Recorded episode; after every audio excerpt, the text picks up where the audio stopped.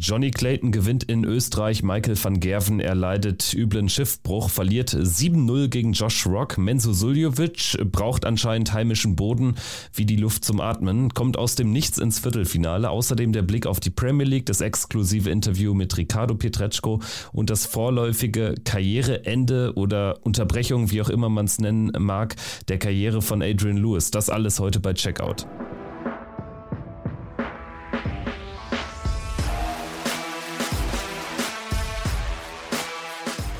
Ist Checkout, der Darts-Podcast mit Kevin Schulte und Christian Rüdiger. Hallo und herzlich willkommen zu Folge 340 von Checkout, der Darts Podcast powered bei Sport 1. Danke fürs Einschalten, danke für den Support. An dieser Stelle wie immer der Hinweis, lasst uns gerne 5 Sterne da bei Spotify, bei Apple. Diesen Podcast könnt ihr auf sämtlichen Podcast-Plattformen hören, außerdem bei unseren Kollegen von Sport 1 und ihr seid eingeladen in unseren Discord-Channel zu kommen. Der Link dazu ist in der Folgenbeschreibung und wer nicht genug bekommt an Podcasts, abonniert uns einfach bei Patreon. Da gibt es für drei Euro im, im Monat schon jede Woche eine Zusatzfolge, immer Freitag früh derzeit zum aktuellen Geschehen in der Premier League.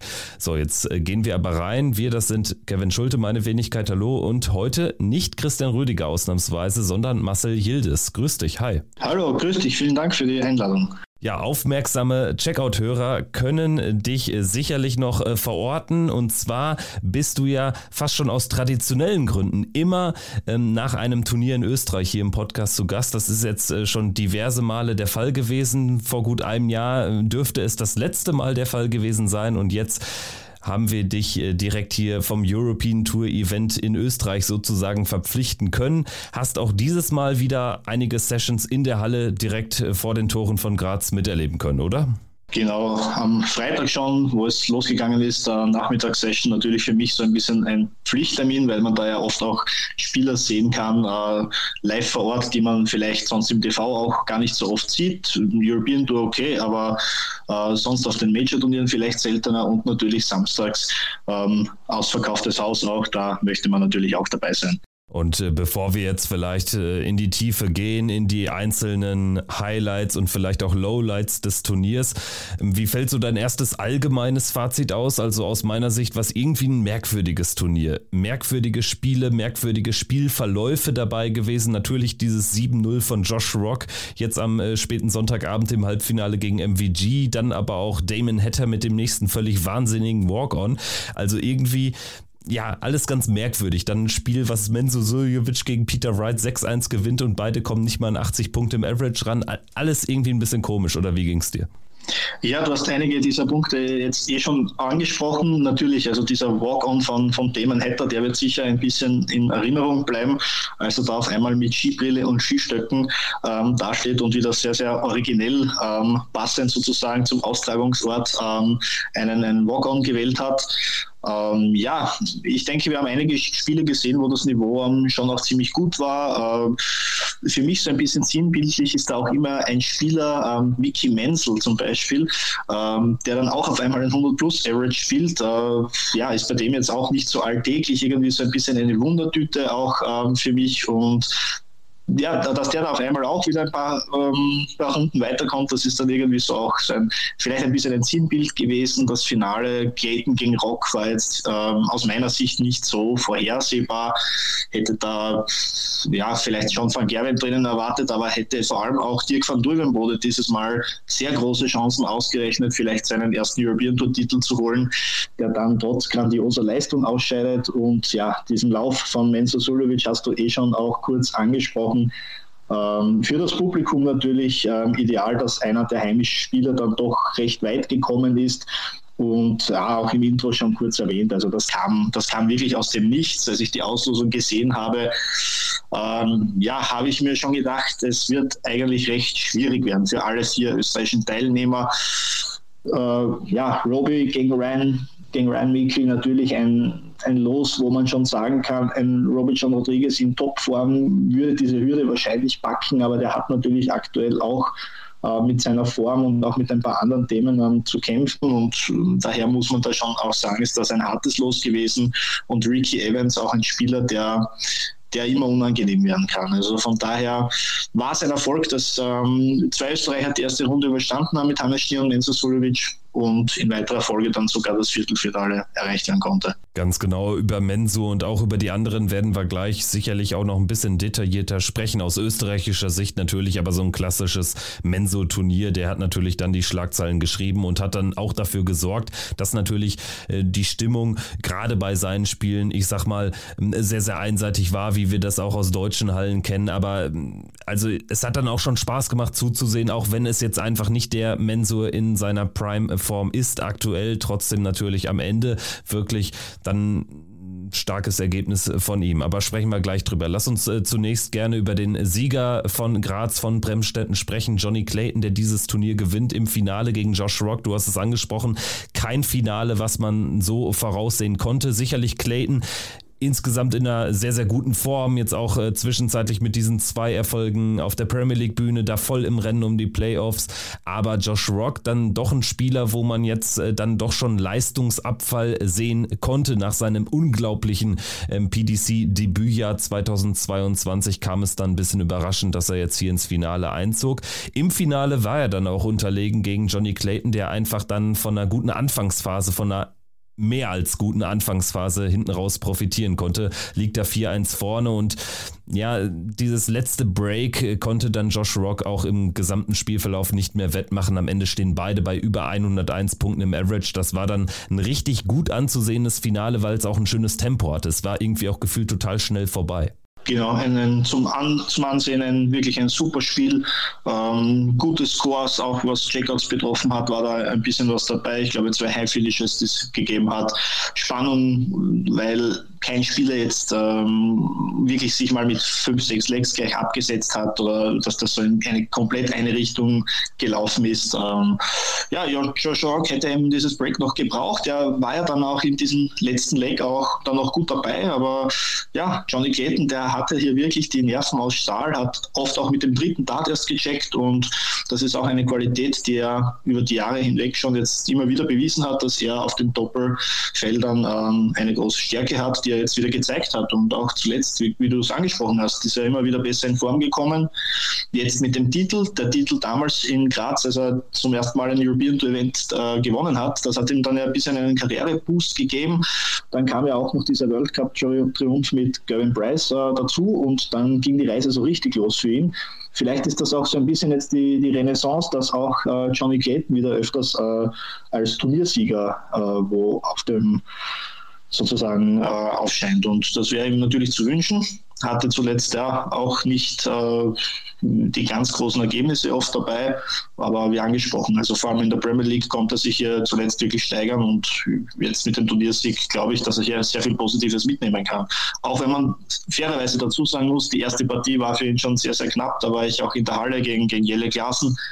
Das kann dann auch mal ins Auge gehen und auch gegen Derek Gurney hatte er ein bisschen Glück, dass er hier die Matchstarts auch überstanden hat, wo Gurney ja eigentlich das Match von vorne spielen konnte am Ende des Tages aber wirklich sehr viele gute Spiele gehabt, ähm, allen voran auch sicher die Partie gegen Damon Hatter. Von daher kann man hier auf alle Fälle auch von einem verdienten Sieger sprechen. Ja, und war auch so ein Turnierverlauf, ähm, was äh, gar nicht untypisch ist für einen Turniersieger auf der European Tour. Er ist äh, vielleicht noch so ein bisschen rusty unterwegs gewesen, dann natürlich auch durch den großen Reisestress aktuell als Premier League-Spieler noch nicht so komplett auf der Höhe mit Jelle Klassen auch natürlich einen gefährlichen Gegner gehabt, aber er profitiert dann da eben in dem Decider am Samstagnachmittag davon, dass Jelle Klassen, glaube ich, mit den ersten neun Darts nicht ein einziges äh, Triple äh, trifft. Und dementsprechend kann er dieses Match dann noch für sich entscheiden entscheiden, gewinnt es 6 zu 5. Gegen Hatter, du sprichst es an, das war ein Top-Match, äh, fast 106 Punkte im Average, 6 zu 4 gewonnen, da am äh, heutigen Sonntagnachmittag und im Viertelfinale besiegte auch Joe Cullen. Im Halbfinale hat er dann aber wirklich mächtig Glück. Also Daryl Gurney wird sich ärgern, denn da war das nordirische Finale mehr als möglich. Es gab Matchstarts und das wäre dann natürlich noch eine viel größere Überraschung gewesen, wenn wir Gurney gegen Rock im Finale gesehen hätten. Ja, ganz genau. Also Daryl Gurn ist sicherlich einer der, der großen Gewinner an diesem Wochenende. Das muss man auf alle Fälle festhalten. Er hatte es selbst in der Hand, diese Finalteilnahme klarzumachen. Und das hätte ja dann auch ein bisschen eine besondere Würze gehabt. Es ist nicht mehr allzu lange bis zum, zum Cut-off des World Cups. Ich denke, das wird so rund in einem Monat dann der Fall sein. Ob sich da jetzt dann noch ganz groß ähm, was verschiebt, ist die Frage. Aber ja, wenn wir da mal in den Konjunktiv sozusagen gehen, hätte Josh Rock dieses Turnier gewonnen, äh, dann wäre er sehr nah angekommen in der Weltrangliste an Daryl Gurney und das hätte auch im, im World Cup Race noch ein bisschen Bewegung reinbringen können. Äh, so glaube ich, ist es jetzt auch, ähm, ja, schaut es glaube ich sehr gut aus für Brandon Dolan und vor allem für Daryl Gurney, der hier als zweiter Nordire dann dabei sein wird. Aber ja, das ist nordirische Derby, das hätte ich mir auch schon sehr gerne angesehen. Äh, ich persönlich ja bin eigentlich, ja kann man schon sagen, auch ein bisschen ein Fan von Daryl Gurney und freut mich, wenn er auch wieder in, in, Form kommt und er hat es vor allem in den European Tour Qualifiern sehr, sehr gut gespielt. Ich glaube, dass für ihn auch sehr gut ausschaut jetzt mit European das Championship Qualifikation, auch als Matchplay auf das, auf das in dem Hinblick glaube ich, dass er da jetzt ein, auch ein gutes Wochenende hat, wo er viel Positives rausziehen kann. Und wenn er auch dieses Scoring-Power mitbringt, ist auch für die nächsten Wochen auf alle Fälle sehr gefährlich. Ja, also im Prinzip muss er das Positive jetzt hier rausziehen, auch wenn er natürlich eine gewisse Enttäuschung da mitschwingen wird mit den vergebenen Chancen nach dieser eigentlich kontrolliert geführten Begegnung gegen Clayton. Aber er ist jetzt im Prinzip mit großer Wahrscheinlichkeit wirklich bei allen Majors in diesem Jahr dabei. Grand Slam ist natürlich immer ein besonderes Thema, aber Matchplay Grand Prix, dafür war es jetzt wirklich ein ganz, ganz äh, großes Wochenende für ihn. Josh Rock, du hast es angesprochen, er hätte mit einem Turniersieg tatsächlich da relativ nah rankommen können. Das dürfte jetzt aber mit dem World Cup äh, wirklich dann nichts mehr werden, weil ja einfach kein großes Turnier, kein größeres Turnier als ein European Tour Event bis zum Cut-Off da noch stattfinden wird. Für Josh Rock war es trotzdem natürlich auch ein tolles Wochenende, erstmals in ein Finale auf der European Tour eingezogen und ich hatte es eben eingangs gesagt, also Josh Rock äh, hat ja oder durchlebt ja eine verhältnismäßig schwierige Karrierephase, wenn man überhaupt schon von einer großen Karriere sprechen kann bei einem Spieler, der irgendwie so mehr oder weniger aus dem Nichts ja erst vor anderthalb Jahren auf die Tour geprescht ist. Also es ist keine ganz leichte Phase. Umso besser ist natürlich dann jetzt, dass er jetzt auch direkt da ein Statement setzt und direkt allen wieder zeigt, ja, Moment mal, bevor hier jetzt irgendeiner denkt, ich werde jetzt hier so ein eher normaler Spieler, nee, nee, ich bin einer, der ist äh, für die ganz großen Turniere gemacht und das zeigt er vor allen Dingen mit diesem Halbfinale gegen MVG 7 zu 0. Das, das wird, glaube ich, äh, ihm noch einen richtig kräftigen Boost geben. Nicht nur für dieses Jahr, vielleicht auch für seine gesamte Karriere, weil so ein Ding, das äh, trägt dich, glaube ich, dann auch. Ja, und vor allem, es ist auch immer wichtig, äh, diesen, diesen ersten Schritt dann zu machen, jetzt auch, auch im Hinblick auf eben dieses Duell, dieses Head-to-Head -Head, äh, gegen, gegen Michael van Gerwen. Das wird es in Zukunft ganz sicher noch öfter geben. Und wir, wenn wir uns zurückerinnern, wie lange äh, Gerwin Price gewartet hat auf diesen ersten Sieg gegen Michael van Gerwen, das war ja ewig. Also ich weiß nicht, ob das 15, 16 Spiele waren, die er wirklich am Stück verloren hat. Und da kommt dann natürlich auch so ein mentaler Aspekt irgendwann dazu. Und dann hast du irgendwo mal in einem Major Turnier so ein Viertelfinale und, und spielst sozusagen gegen deinen Angstgegner. Ich glaube, das kann Josh Rock ab sofort schon ablegen. Da, glaube ich, wird sogar eher auch der Ball ein bisschen jetzt äh, zu Michael van Gerwen rüberspringen, der hier natürlich äh, sicher dieses nächste Duell zwischen diesen zwei nicht verlieren möchte. Da wird er sicherlich darauf aus sein, die Revanche zu nehmen. Und ja, Josh Rock, äh, wie du es angesprochen hast, es ist ein bisschen ruhig um ihn geworden. Ähm, vielleicht jetzt eben, dass er nicht diesen wirklich weiten Run irgendwo mal dabei gehabt hat. Das ist jetzt hier der Fall gewesen und das ist auch ein, ein sage ich mal, ein günstiger Zeitpunkt für ihn. Es geht jetzt dann doch in den Sommer rein, wo wir dann äh, auch ja vielleicht was European Tour Events betrifft, jetzt auch in eine heißere Phase kommen. Es wird dann noch ein paar Events geben, äh, wo er dann auch noch Preisgeld einspielen kann. Ich glaube, dass für ihn fürs World Matchplay, das ist für ihn sowieso sicher und dass er bis dorthin wirklich in eine super Form kommen kann, dann ist ihm auch dort sehr viel zuzutrauen. Wie gesagt, das kann dann schnell gehen und du stehst dann dort mal in einem Halbfinale, das ist ihm zuzutrauen, wenn er so spielt, wie er es an diesem Wochenende getan hat dann kannst du hier richtig viel Preisgeld machen und auch in der Weltrangliste, wie wir wissen, sehr schnell nach vorne kommen. Ja, definitiv. Also das Frühjahr, der Frühsommer ist eine sehr, sehr gute Zeit, um gut in Form zu kommen, sagen wir es so.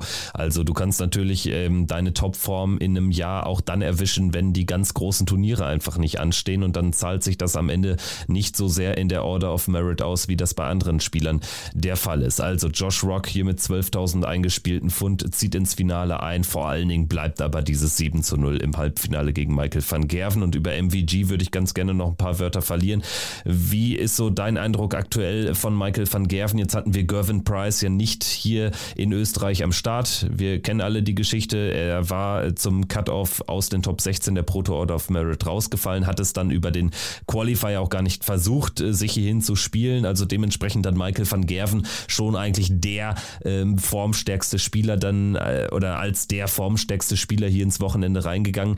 Es war dann jetzt aber dann doch ein mittelschwerer Dämpfer. Ne? Also gerade so das Niveau gegen Rock, da passte ja wirklich gar nichts und auch bis dahin hat er sich eher so ein bisschen durchs Turnier gekämpft gegen Henderson, Whitlock, Searle. Ja, also ich ähm, bin da grundsätzlich äh, auch bei dir.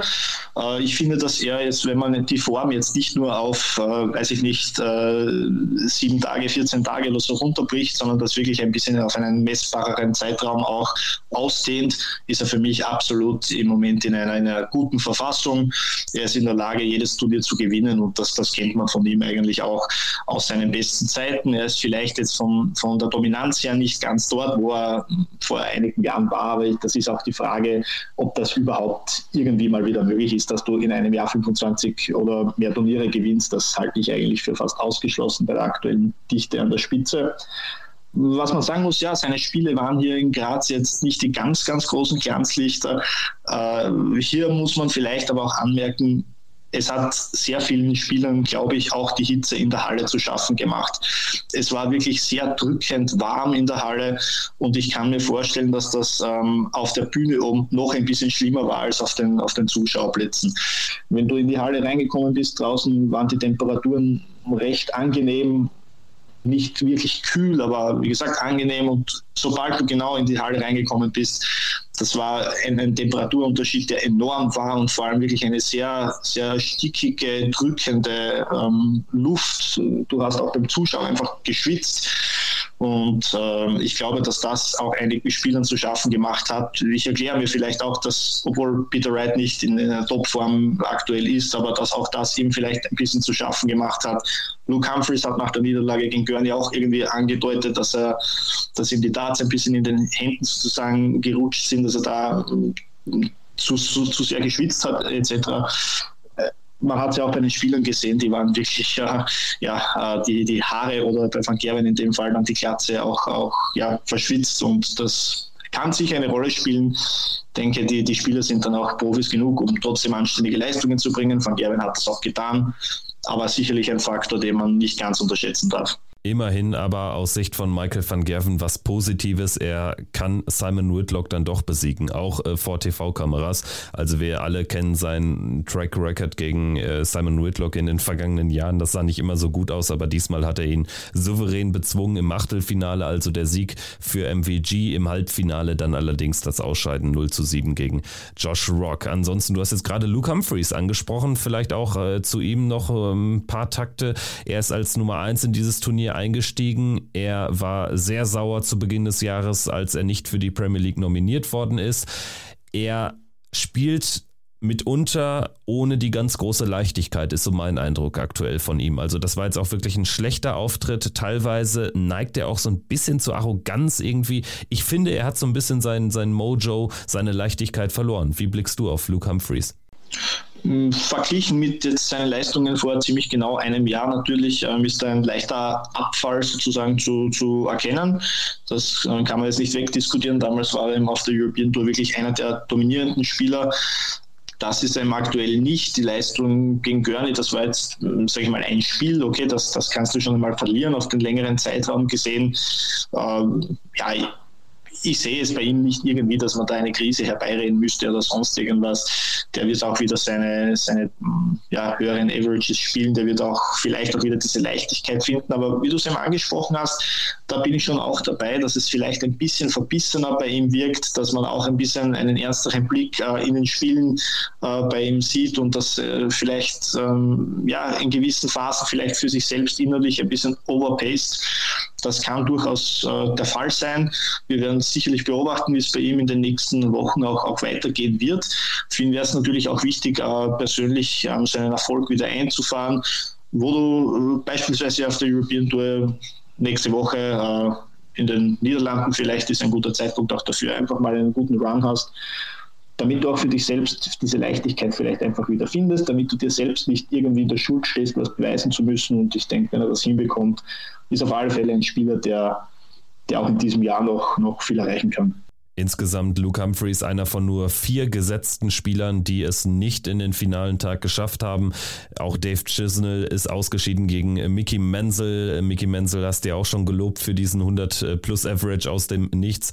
Ansonsten ist ausgeschieden Peter Wright gegen Menzo Suljovic und auch Martin Schindler aus deutscher Sicht leider raus. Erneut müsste jetzt das dritte im, aus, im Auftaktspiel für Martin Schindler als gesetzter Spieler sein. Und wenn man sich jetzt so ein bisschen die European Tour Races, die Proto-Order of Merit anschaut, da droht er jetzt aus den Top 16 rauszufallen. Also das sollte jetzt nicht noch häufiger passieren. Es sind auch nicht immer die leichtesten Lose zugegebenermaßen, aber er hat aktuell leider so einen, so einen Negativlauf, dass er hohe Führungen einfach nicht ins Ziel bringt. Wenn ich da an die beiden Viertelfinals letztes Wochenende auf der Proto zurückdenke und wenn ich da jetzt auch wieder gegen Simon Whitlock zurück, zurückdenke, also da kriegt dann 5 zu 1 nicht ins Ziel und Simon Whitlock, der checkt natürlich am Ende auch gefühlt alles auf Bull weg da. Aber ja, das ist dann schon eine bittere Entwicklung, gerade für Martin. Man kann auch hier keine Krise herbeireden, weil sein Spiel ist ja trotzdem noch gut. Also er fällt da nicht super äh, im, Average oder in der Doppelquote ab, aber ähm, er bekommt aktuell die Spiele einfach nicht zugemacht. Wie blickst du so auf, auf die deutsche Nummer 2? Ja, ich sehe eigentlich grundsätzlich einen wirklich in einer guten Verfassung mit eben diesem bitteren Beigeschmack, dass da eben noch viel mehr möglich gewesen wäre. Die zwei Viertelfinals für mich absolut top. Das sind zwei äh, aneinanderfolgenden Turnieren zu schaffen. Das ist äh, wirklich großes Kino und hat wirklich auch super Tage gehabt. Äh, natürlich für die European Tour und für die Order of Merit ähm, natürlich ein bisschen ja, äh, bitter für ihn, dass er da dieses erste Spiel für ihn verliert und damit diese äh, 2500 äh, nicht einfließen in die, in die Order of Merit. Damit fehlt er natürlich ein bisschen ein Preisgeld, vor allem wenn du als gesetzter Spieler diese, diese ungesetzten Spieler dann zugelost bekommst. Ja, ich verstehe schon, dass man vielleicht einen Simon Whitlock mit all seiner Erfahrung, wenn der auch in, in Form kommt, nicht unbedingt als den klassischen Umgesetzten vielleicht bezeichnen kann. Aber die Führung war da, die Chancen hätte es gegeben und, und dann musst du vielleicht eben einfach diesen, diesen letzten Schritt noch konsequenter gehen. Das ist vielleicht eines der wenigen Dinge, wo er sich wirklich noch steigern kann. Aber ich sehe Martin Schindler auf einem überragenden Weg, muss ich äh, wirklich eingestehen. Ähm, ich wünschte mir im Moment jetzt aus österreichischer Sicht, dass wir einen Spieler hätten, der genau auf, auf diesem Niveau im Moment ähm, spielen könnte. Das ist eben auf BC-Ebene aktuell eben leider nicht der Fall und da muss man Martin Schindler wirklich zu seiner Entwicklung gratulieren und ich bin mir sicher, er wird auch diesen, diesen Step machen, dass er dann diese sehr engen Spiele für sich entscheiden kann oder die Spiele gar nicht erst eng werden lässt und, und das eben dann früh genug zumacht. Aber wie gesagt, Entwicklung bei ihm finde ich absolut in den letzten zwei Jahren stetig nach oben gehend und sehr, sehr gut.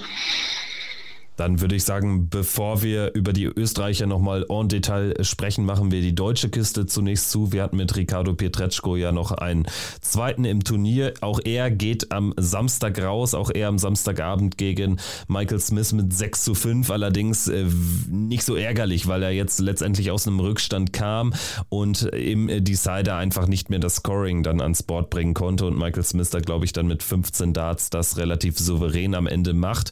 Und äh, für Ricardo Ricardo äh, gehen ja die 2500 Pfund dann auch in die Order of Merit ein und die hat er sich erkämpft durch einen Auftaktsieg über Cameron Menzies. Das war auch ein hochklassiges Duell, viele High Finishes, viele Bull Finishes, also Ricardo Pietreczko so ein bisschen bullmäßig so gut unterwegs wie Simon Whitlock. Das ist auch nicht das erste Mal. Ne? Er hat ja auch gefühlt schon die höchsten Finishes weggecheckt, hat dieses Monster-Match gegen Peter Wright dort absolviert in Leverkusen. Also das scheint eine Stärke von Ricardo Pietreczko zu sein. Er zieht also in die zweite Runde ein, ist im Rennen ums Matchplay noch mit Außenseiterchancen dabei, aber vor allen Dingen ganz heiß im Rennen um äh, die Teilnahme am World Grand Prix und das wäre schon eine dicke Überraschung. Wir sprechen gleich nochmal ganz kurz über ihn, weil wir natürlich noch das Interview mit Ricardo Pietreczko jetzt auch hier in die Folge einbauen und danach werden wir sicherlich auch nochmal zusammen ganz kurz über ihn sprechen. Jetzt wollen wir aber so ein bisschen den Fokus legen auf die Österreicher. Vier waren am Start, jetzt hier beim äh, Turnier natürlich mit Menzo Suljovic und Roby John Rodriguez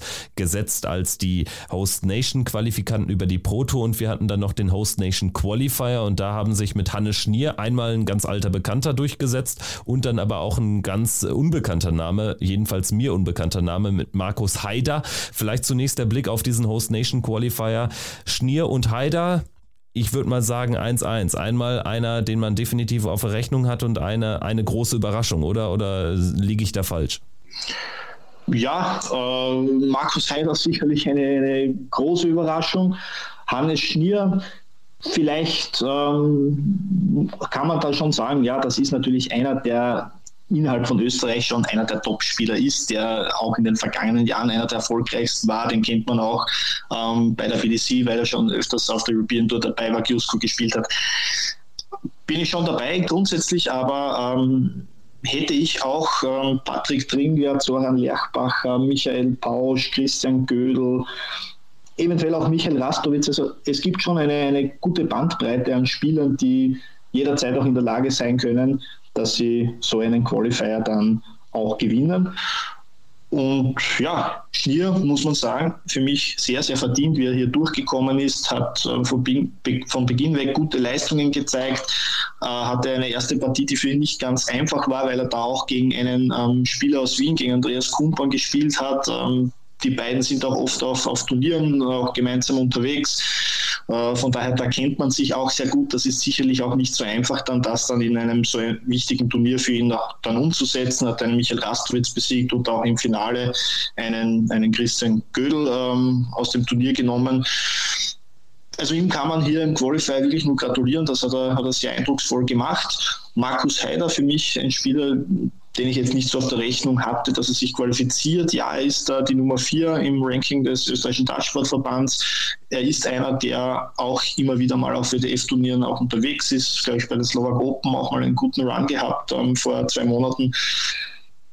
Ein Spieler, der konstant über 75 spielen kann, ob das dann eben immer dafür reicht, dass du dich in einem Host Nation Qualifier durchsetzt, das ist eben dann die Frage. Und er hat es an diesem Tag wirklich geschafft, ähm, konstant um einiges besser zu spielen. Hat eine erste Partie gehabt, ähm, wo er mit Michael Bausch einen sehr starken Gegner bekommen hat, der auch in grundsätzlich guter Form ist und hat den mit 5-3 besiegt. Wie gesagt, dann noch eine, so eine Schnittpartie auch gegen Patrick Dringler, die er gewinnt kommt dann eben in dieses ähm, Qualifier-Finale, wo er dann auf, auf Dominik Haberl, einen Spieler aus der Steiermark, trifft, der in der Runde zuvor wiederum zu einem Lerchbach herausnimmt. Also es hat sich dann ein bisschen auch der Weg für ihn geebnet, durch das, dass er selbst Kandidaten auf dem Platz ausgenommen hat und auch auf dem anderen Zweig sozusagen ähm, ja, sich mit Dominik Haberl ein weiterer Außenseiter, sage ich einmal, durchgesetzt hat. Und dieses Spiel konnte er dann sehr klar für sich entscheiden. Und er hat sich dann auch alles andere als blamiert. Also wir haben definitiv schon Spieler auf der European Tour erlebt, die äh, weniger das Format haben, um auf der Bühne zu spielen. Er hat sich gut verkauft gegen Luke Woodhouse. Am Ende verliert er mit 3 zu 6. Das ist keine Schande. Hannes Schnier hat sich noch besser verkauft. Der gewinnt völlig überraschend. Das war für mich fast eine kleine Sensation gegen Jeffrey Deswan mit 6-5. Ich dachte, Deswan wird den locker wegmachen, wird ähm, das als sehr, sehr gute Auftaktlosung betrachten, aber äh, mitnichten. Also er kann eine hohe Führung nicht ins Ziel bringen, der Niederländer, und am Ende gewinnt Hannes Schnier, obwohl er fünf Punkte niedriger ist im Average, aber er spielt es im Decider auch richtig gut und er wurde dann auch förmlich getragen vom Publikum. Ne? Also Hannes Schnier hat da wirklich einen, einen der schönsten Momente seiner Karriere erlebt, das kann man nicht anders sagen. Ich denke auch, und seine Karriere ist schon lange und da gab es schon viele Erfolge, aber ich traue mich auch zu behaupten, dass dieser Sieg sicherlich weit oben bei ihm persönlich ähm, gerankt sein wird. Ja, natürlich ähm, hat er vielleicht ein bisschen auch davon profitiert, dass, dass Jeffrey Deswan ähm, auch ein paar Matchstarts ausgelassen hat, dass er das eben auch nicht zumachen konnte, wie wir es vorher auch bei, bei Martin Schindler thematisiert haben. Aber man muss dann auch ähm, ihm zugutehalten, er war zur Stelle, er hat eine sehr gute Doppelquote auch gehabt, er hat diese Chancen, die sich ihm dann ergeben haben, auch konsequent wirklich ausgecheckt. und hat auch sein Scoring im Laufe der Partie dann ein bisschen besser gefunden. Da hat er anfangs ein bisschen Probleme gehabt, da wirklich reinzufinden, hat die Höhe nicht so gehabt. Triple 20 ist bei ihm normal sehr, sehr gefährlich.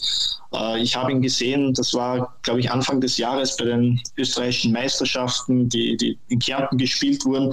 Und er hat auf dieses Turnier einen First Free Dart Average, also die erste Aufnahme ähm, in, in, jedem Leg, da war sein First Free Average 120 Punkte. Also der kommt mit 100 oder 140 in die Matches oder in die Legs grundsätzlich rein bei diesem Turnier. Und, und das hat er eben hier nicht so in dieser Form zeigen können. Insofern umso wichtiger, dass es dann eben hinten raus auf, der, auf den Doppelfeldern wirklich gut gespielt hat. Und das hat ihm vielleicht ein bisschen auch gefehlt dann im Match am nächsten Tag gegen Nathan Aspinall, wo er genau diese Chancen, sobald sie sich für ihn ergeben haben, dann nicht mehr so rausnehmen konnte. Und da ist dann Aspinall natürlich, ähm, obwohl der nicht sein, sein allerbestes Spiel gehabt hat, ähm, trotzdem gut genug, um das dann recht souverän nach Hause zu bringen wie gesagt, wenn du diese Chancen dann eben nicht machst, dann, dann musst du schon wirklich sehr, sehr gut scoren, dann musst du schon auch was den First Nine Average betrifft, da die 100-Punkte-Marke kratzen, dass du dann so ein Spiel auch gefährden kannst. Hannes Schnier trotzdem kann sehr zufrieden sein mit dem Zweitrundeneinzug. Das hat Roby John Rodriguez nicht geschafft. Du hast es ja auch schon ganz kurz analysiert. Also Ryan Meikle eigentlich ein Gegner, den kann er schlagen, wenn er in Topform ist. Aber von der Topform ist Roby John ja wirklich meilenweit entfernt. Statt jetzt ähm, fehlen ihm auch ein paar tausend Pfund, um über die Pro Tour Rangliste zur WM zu kommen. Also gerade nachdem äh, er doch wirklich da richtig äh, gute Momente im vergangenen Jahr hatte. Natürlich ging das Jahr dann schlecht zu Ende mit diesem wahnsinnig schwachen WM-Match gegen Lawrence Illigan und der folgerichtigen Niederlage, aber ähm, man hätte doch viel mehr von ihm erwarten können und er selbst wahrscheinlich auch, oder? Wie sehr spielt auch so die private Situation? Natürlich, wir kennen alle die Geschichte mit seinem Kind und so, wie sehr spielt das da rein? Wie blickst du aktuell auf Robbie John Rodriguez?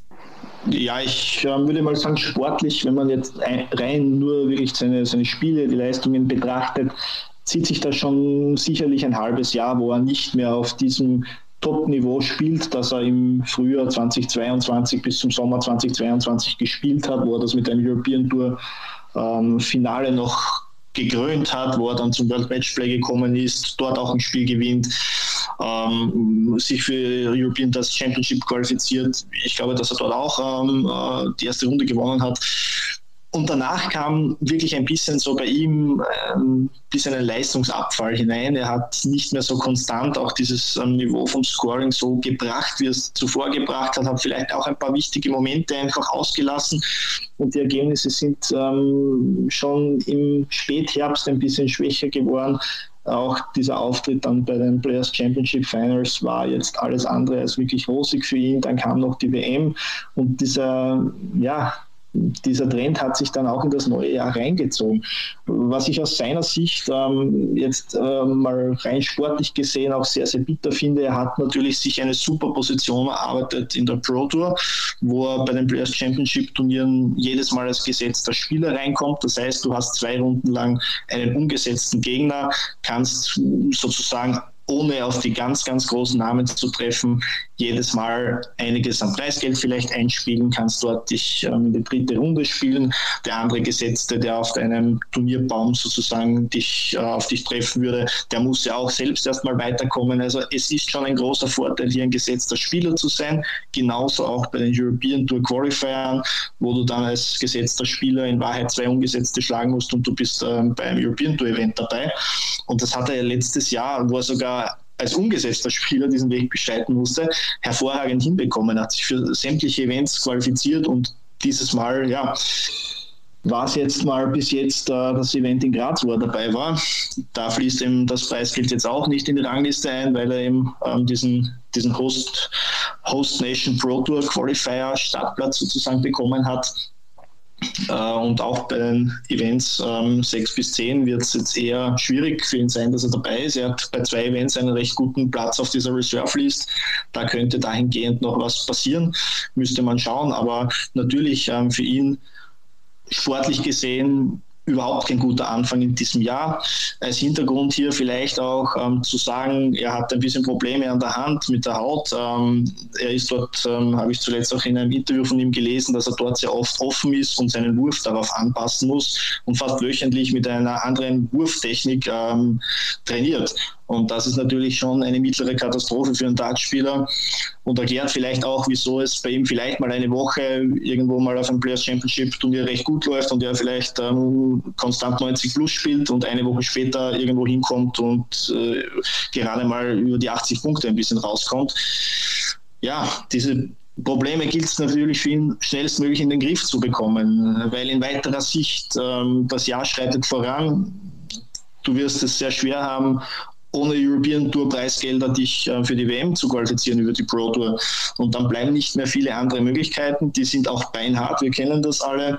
Und in noch weiterer Aussicht wird es natürlich für ihn dann auch ein Jahr 2024 werden, das auch dahingehend entscheidend wird, ob er es da wieder schafft, ähm, ein, ein, gutes Jahr zu spielen, das er dann brauchen wird, um, um auch sein, sein Ranking halten zu können. Das ist natürlich ähm, nach zwei sehr, sehr guten Jahren, die er gespielt hat, für ihn natürlich bitter, dass es im Moment ähm, ja, ergebnistechnisch nicht so zusammenläuft, wie er sich das vorstellt. Das äh, trifft auf Menzo Suljovic genauso zu, wenngleich natürlich dieses gerade abgelaufene Wochenende in Graz ein ganz anderes äh, Beispiel war. Menzo Suljovic äh, hat so gespielt, wie er in Österreich auf heimischem Boden häufig spielt und zwar sehr erfolgreich. Das war nicht immer schön, aber es war eben erfolgreich. Ein Viertelfinale haben ihm wohl die wenigsten zugetraut, das hast du eingangs auch schon erwähnt und gerade mit Blick auf die Losung ähm, Achtelfinale gegen Michael Smith, also spätestens habe ich ihn da krachend rausgehen sehen, aber da hat er tatsächlich etwas dargeboten, was er seit Monaten, um nicht zu sagen seit Jahren fast fast äh, gar nicht mehr zeigt. Also zuletzt ähm, war Menzo wahrscheinlich so stark, als er mit Roby im World Cup Finale, wie lange ist es her, vor zwei Jahren stand. Also gegen Michael Smith ein toller Sieg am Sonntagnachmittag im Viertelfinale ist dann Endstation gegen Josh Rock. Bis dahin, also ganz ehrlich, das war wieder das Menzo Suljovic Erlebnispaket. Alles dabei. Ne? Also wie es in Österreich für ihn üblich ist, kommt er dann eben äh, zum, zum Kommissar von Falco auf die Bühne. Stimmung gigantisch und er lebt ja dieses Spiel. Jeden einzelnen Dart im Prinzip zelebriert er. Dann hat er Ricky Evans als Gegner. Das passte auch fantastisch, weil Ricky Evans auch einer ist, der so ein, so ein, so ein, so ein Heimauftritt von einem, von einem lokalen Star auch nicht kaputt macht, selbst wenn er verliert. Im Gegenteil, der kontert dann mit Andreas Gabalier, äh, verändert da sein Walk-on auch nochmal. Ja, und dann haben wir das Spiel gegen Peter Wright aus Sicht von Mensur, wo beide unterirdisch spielen, Mensur aber mit 6-1 durchkommt gegen die noch Nummer 2 der Welt, am Ende da über die Bühne robbt, wie wir es auch schon von ihm kennen und eigentlich gar nicht mehr stehen kann. Gefühlt also war kurz davor, Peter Wright die Füße zu küssen und dann gibt es un unzählige Umarmungen, wie immer. Also ich finde Menzo Suljovic anzuschauen über so ein Wochenende, es macht einfach Spaß. Großartig. Ja, natürlich. Und ich glaube, ihm hat das Wochenende natürlich auch gut getan, dass er wieder mal ja, sozusagen vor großem Publikum in der Heimat einige Siege einfahren kann, schlägt die Nummer 2 der Welt, schlägt die Nummer 1 der Welt, steht im Viertelfinale. Also wenn man rein das nur so betrachtet, natürlich ein, ein super Erfolg für ihn für ihn auch wichtig. Jetzt mit diesem Preisgeld hat er sich in eine Position gebracht, wo es dann schon auch möglich sein kann, über die Pro Tour äh, zur WM zu kommen, weil das wird auch seine realistische Chance sein, das zu schaffen. Er hat zuletzt ein bisschen eine ansteigende Form gehabt auf den Players Championship Turnieren, wo er auch mal so letzte 32 erreicht hat.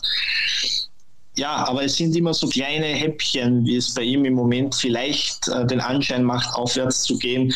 Ähm, für mich ist es ein bisschen zu früh oder äh, zu einfach zu sagen, jetzt hat er dieses gute Wochenende gehabt und der alte Menso ist zurück. Also das würde ich jetzt einfach nicht darauf reduzieren. Ja, er hat ein sehr gutes Spiel gemacht gegen Michael Smith. Ja, er ist über zwei enge Partien oder wo es für beide Spieler schwierig war, in der ersten Runde gegen Ricky Evans drüber gekommen, checkt zu einem ganz wichtigen Moment 116 Punkte. Bin der Meinung, wenn er diese 116 nicht checkt, wird das ganz, ganz, ganz schwierig, dass du hier drüber kommst. Das Publikum hat ihn getragen, er wurde beflügelt, er hat dann gegen Peter Wright eine Partie, wo es im Scoring für beide wirklich unterirdisch gelaufen ist. Menzo hat so, würde ich sagen, das letzte Drittel des Spiels, das, also nicht im Scoring, sondern in dem Bereich, wo du dich eben in das Finish spielst, wo du dann auch zum Checken kommst. Da hat er dieses Spiel Leg für Leg entschieden und eines nach dem anderen eingetütet und ja, auch, auch verdient gewonnen, auch wenn das natürlich jetzt vom Gesamtniveau her äh, ein Spiel war, das ja, also mit einem 76er Average gegen die Nummer 2 der Welt zu gewinnen, das kann dir keiner erzählen, das glaubt ja normal niemand. Macht es aber dann eben, wie gesagt, gegen Michael Smith wirklich überragend. Das war eine Leistung, wie er sie wirklich auch schon länger nicht gezeigt hat. Und darauf kann er schon aufbauen. Aber er muss, er muss wirklich versuchen, laufend diese, diese Leistungen zu bringen, wo du dann eben gegen Spieler, die jetzt in seiner Kragenweite sind, auch diese engen Partien gewinnst und das eben auf, auf, auf der Pro einfach unter Beweis stellst. Ja. Es hat natürlich auch er das Problem, nächste Woche kommt ein nächstes European Tour Event und auch er hat mit den Qualifiern dieses Jahr noch nicht so gehabt. Da ist er dann natürlich ähm, außen vor und muss warten, bis die nächsten Players Championship Turniere kommen. Von daher wird es auch interessant zu sehen sein, wie kann er jetzt ähm, das Positive hier rausziehen und irgendwo weiter transportieren, weil das wird natürlich wieder ein bisschen dauern, bis er das irgendwo unter Beweis stellen kann. Insofern für ihn gilt es einfach konstant zu trainieren. Er hat angesprochen, dass er da auch wieder ein bisschen einen Zacken zugelegt hat, dass er sehr, sehr konstant und regelmäßig trainiert. Und wenn das ihm, ihm hilft, äh, wieder ein bisschen in die Spur zu kommen, dann, dann hoffe ich, dass er das auch demnächst zeigen kann. Aber wie gesagt, ich würde das eher mal über einen längeren Zeitraum auch, auch beobachten wollen, ähm, wie er da seine Leistung auch einbändeln kann. Wenn er jetzt mal ein schlechtes Spiel hat, ähm, ist nicht gleich eine Krise da. Wenn er jetzt einmal ein gutes Wochenende hat, ist er nicht deswegen der alte Mensur, den wir aus den Top 5, Top 6 der Welt kennen. Von daher, ja, ich glaube, man muss es schon richtig einordnen. Es war ein tolles Wochenende für ihn und wir werden sehen, wie es weitergeht. Wie ordnen wir denn äh, Peter Wright ein? Also der spielt genauso schlecht wie Mensur, aber ja, also er spielt ja noch viel schlechter, muss man sagen, weil wenn die Nummer 2 der Welt gegen einen Spieler von außerhalb der Top 32 1 zu 6 verliert, ist das schon eine Nachricht, aber wenn du gegen einen Spieler von außerhalb der Top 32 verlierst, der 76 im Average spielst, dann hast du aber mal ganz dicke Probleme und Peter Wright hat die großen Probleme. Er ist das Sorgenkind unter den Top-Spielern erneut mit anderen Darts geht er da ans Okay. Wir sprechen gleich noch über den aktuellen Stand in der Premier League, aber vielleicht, um abschließend jetzt noch ähm, über Peter Wright natürlich zu sprechen. Also, das bereitet einem schon große Sorgen, auch wenn man ähm, so die Umstände natürlich kennt rund um seine Frau und das natürlich alles schwieriger ist. Er jetzt auch nicht mehr der Jüngste ist. Aber ähm, das nimmt gerade wirklich ähm, ganz, ganz schwierige Ausmaße an, tatsächlich ähm, seine, seine Misserfolge Erfolgssträhne.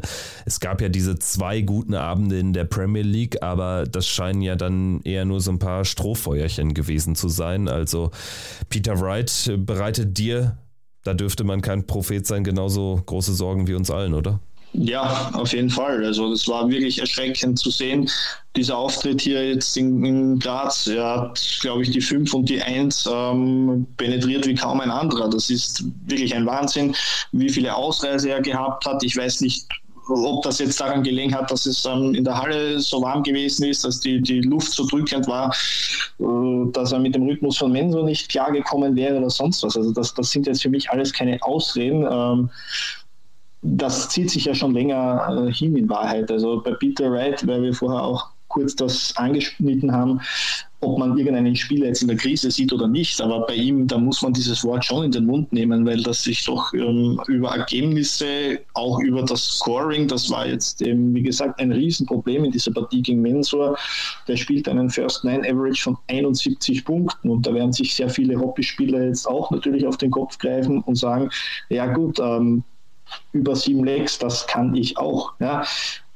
Natürlich, ähm, die Frage, die man sich bei ihm immer stellen muss, liegt es vielleicht irgendwie an den Darts? Kann er da auf irgendeinen Dart, den er, keine Ahnung, vor dreieinhalb Jahren gespielt hat, mal zurückgreifen und auf einmal äh, hat er wieder ein Turnier, wo alles super läuft?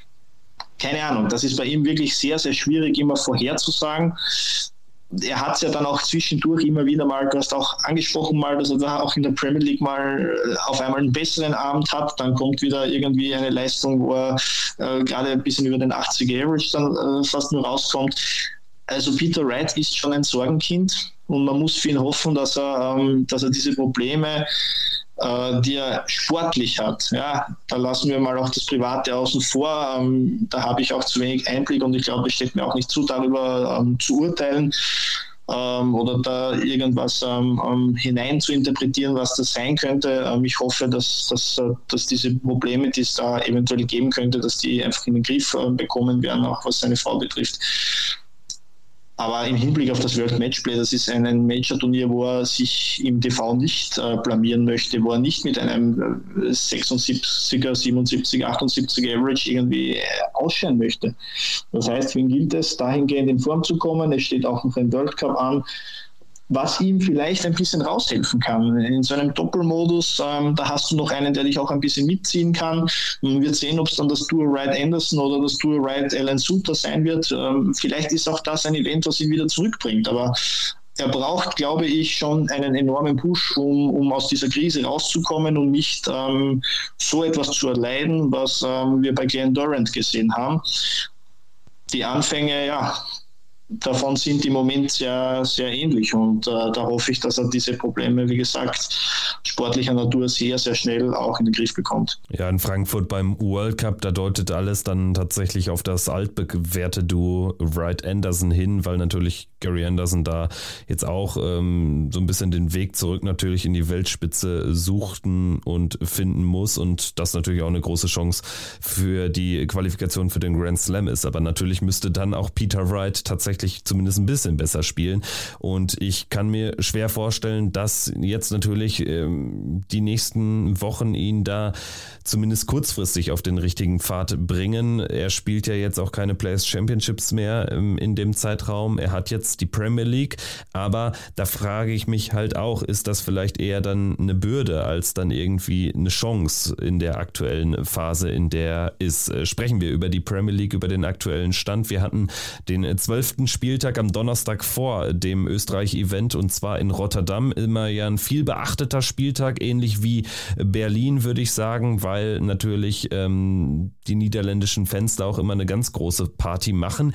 Ich muss sagen, äh, für Rotterdam Rotterdam-Verhältnisse fand ich die Stimmung relativ mau. Wie ging es dir an den TV-Bildschirmen? Ja, meine, wir verbinden wahrscheinlich mit, mit Rotterdam jedes Mal diesen Walk-on von Barnefeld, wo diese ganze Halle in, in Orange eingekleidet ist und ja, dass dieser Wahnsinns-Walk-on kommt und, und das ganze Spiel mehr oder weniger die Bani Army gesungen wird. Ähm, wenn wir nochmal kurz auch, auch, zurückblicken auf das Wochenende, äh, man wird Graz wahrscheinlich auch damit ver, äh, verbinden, dass ähm, die ganze Halle steht und, und Menzo Sulovic Sprechchöre einen nach dem anderen zieht. Äh, ein Spiel später spielt dann, keine Ahnung, Luke Humphreys gegen Daryl Gurney und die Stimmung ist dann auch nicht mehr so toll. Ja, das heißt, äh, natürlich suchen sich die Fans auch ein bisschen wahrscheinlich ihre Highlights raus und, und, und sind da vielleicht dann lautstark lautstark vertreten und vielleicht beim nächsten Spiel nicht mehr so. Ja, ich würde dir schon recht geben, dass das vielleicht in der Vergangenheit ähm, da stimmungstechnisch noch ein bisschen mehr gegangen ist. Äh, sportlich gesehen ein, Spieltag, der, der ja, solide war, der in Ordnung war, mit dem Sieger natürlich für Nathan Espinal, der das Ganze jetzt auch, auch sehr spannend gemacht hat. Von daher blicke ich eigentlich da auch auf die nächste, auf die nächste Runde sehr gespannt entgegen, wie sich das vor allem um diesen um die Plätze 3, 4, 5 da drehen wird, das wird äh, richtig spannend werden.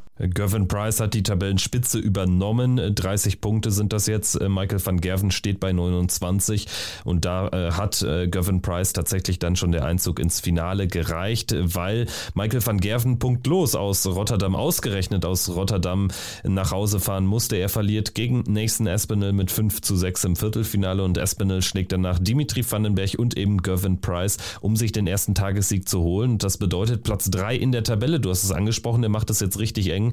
20 Punkte, Johnny Clayton 19 Punkte und der Bully Boy Michael Smith steht dabei 18 Punkten und ist jetzt tatsächlich erstmals seit dem zweiten Spieltag nicht unter den Top 4.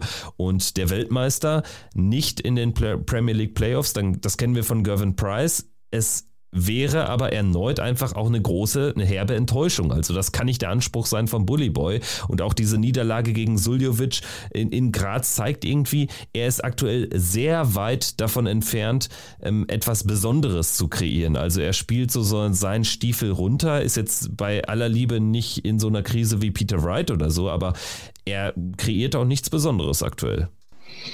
Ja, da muss man bei ihm natürlich hoffen, dass das demnächst kommt. Das wird uh, natürlich entscheidend sein für ihn, dass er hier in der Premier League ähm, auch, auch mitmischen kann. Ja, der Auftritt jetzt in Graz, der war ja nicht ganz so überragend. Wie gesagt, knapp gegen, gegen äh, Pietrezco und dann eben die Niederlage gegen, gegen Suljovic. Ähm, bei ihm glaube ich, da kann aber sofort wieder der Funken überspringen, das kann sofort explodieren und er spielt ja auf einmal wieder einen 100er Average nach dem nächsten.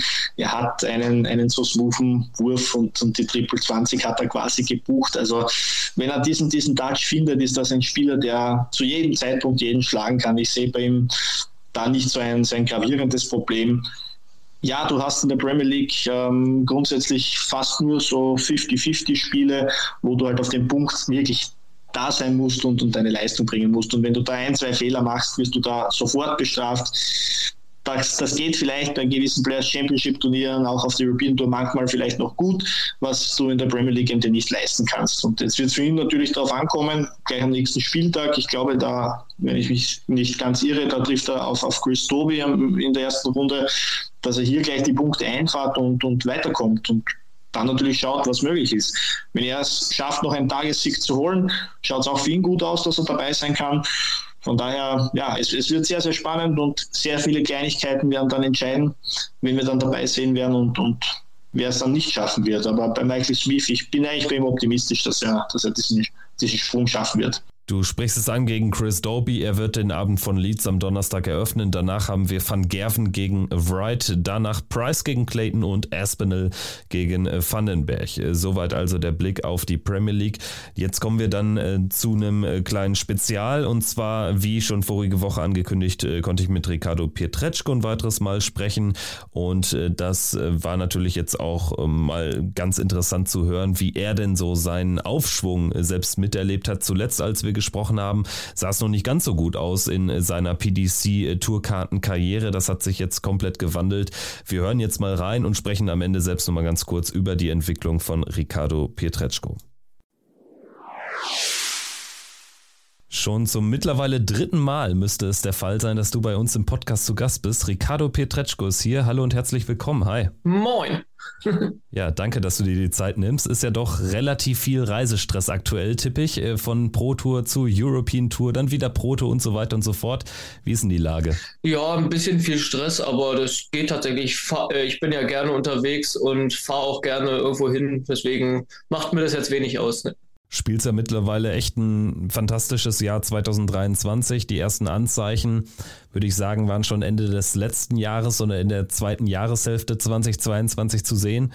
Bist du trotzdem selbst ein bisschen überrascht darüber, wie gut es läuft aktuell bei dir? Ähm, ja, überrascht tatsächlich schon. Obwohl man ja, wie, wie, du schon gesagt hast, im letzten halben Jahr schon gemerkt hat, dass man, dass ich tatsächlich äh, meine Leistungen langsam abrufen kann. Ähm, ja, aber überrascht ist man denn dennoch, wenn man jetzt immer mehr auch über 100er Averages spielt und alles, dann fühlt, fühlt sich gut an. Ja. Ja, wenn wir vielleicht mal so ein bisschen so die letzten Monate aufrollen, Revue passieren lassen. Du bist ja, wie gesagt, dann so in der zweiten Jahreshälfte 2022 immer besser geworden. Für die WM hat es dann hinten raus trotzdem nicht mehr gereicht. Äh, Super League war, glaube ich, ein Viertelfinale. Wie blickst du rückblickend erstmal so auf dein erstes Jahr mit Tourkarte, bevor wir dann jetzt vielleicht über die ersten Monate des neuen Jahres sprechen? Ja, das erste halbe Jahr war halt schwierig für mich, wo ich auch überlegt habe, äh, ob ich die Tourkarte nicht doch lieber zurückgeben sollte wieder, weil es mich vom Kopf her komplett fertig gemacht hat. Aber das zweite halbe Jahr, da habe ich mich dann ein bisschen rausgekämpft und das zweite halbe Jahr hat ja doch dann ganz gut funktioniert. Ach krass, es war also, dass äh, es mental für dich wirklich so schwierig war, dass du gesagt hast, äh, vielleicht ist das doch nicht der richtige Weg für mich? Oder beschreib mal ein bisschen. Ähm, ja, tatsächlich schon, weil ich halt, wie gesagt, die erste Hälfte des Jahres hat mich halt vom Kopf her einfach nur fertig gemacht, weil ich halt ziemlich viel verloren habe. Und ja, kaum Spiele gewonnen habe, eigentlich immer mit Minus äh, nach Hause gegangen bin und das war halt immer ziemlich schwierig. Aber da, wie gesagt, da habe ich mich ja zum Glück rausgekämpft.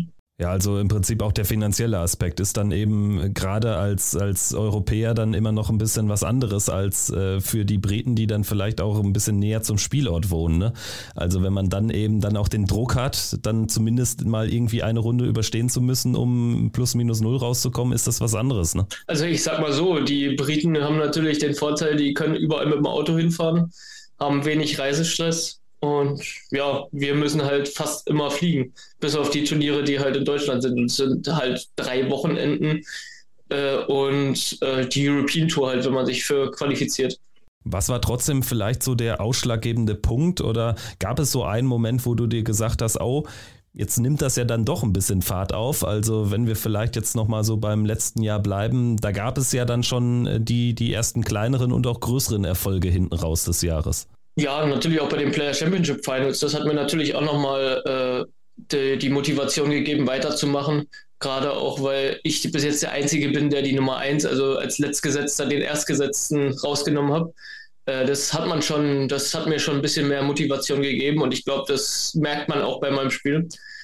Und ja, so gerade das, wie gesagt, das letzte halbe Jahr mit einmal, einmal Halbfinale, zweimal oder dreimal Achtelfinale, war schon, war schon echt gut, ja. Und äh, hattest du dann auch irgendwie äh, im Umfeld Menschen, die dich darin bestärkt haben, in dem Weg ähm, da weiterzumachen? Oder war das dann eigentlich nur eine Entscheidung, die du mit dir selbst ähm, ausmachen musstest? Ähm, tatsächlich, äh, mein, mein bester Freund Domi hat immer gesagt, er war äh, immer auf meiner Seite, hat auch gesagt, wenn ich wirklich mal Geldprobleme haben sollte, gerade auf auf der Tour oder sowas, kann ich ihm das erstmal auslegen. Also er hat wirklich auch immer, er kann er mir das erstmal auslegen. Also er hat mir wirklich immer an mich geglaubt.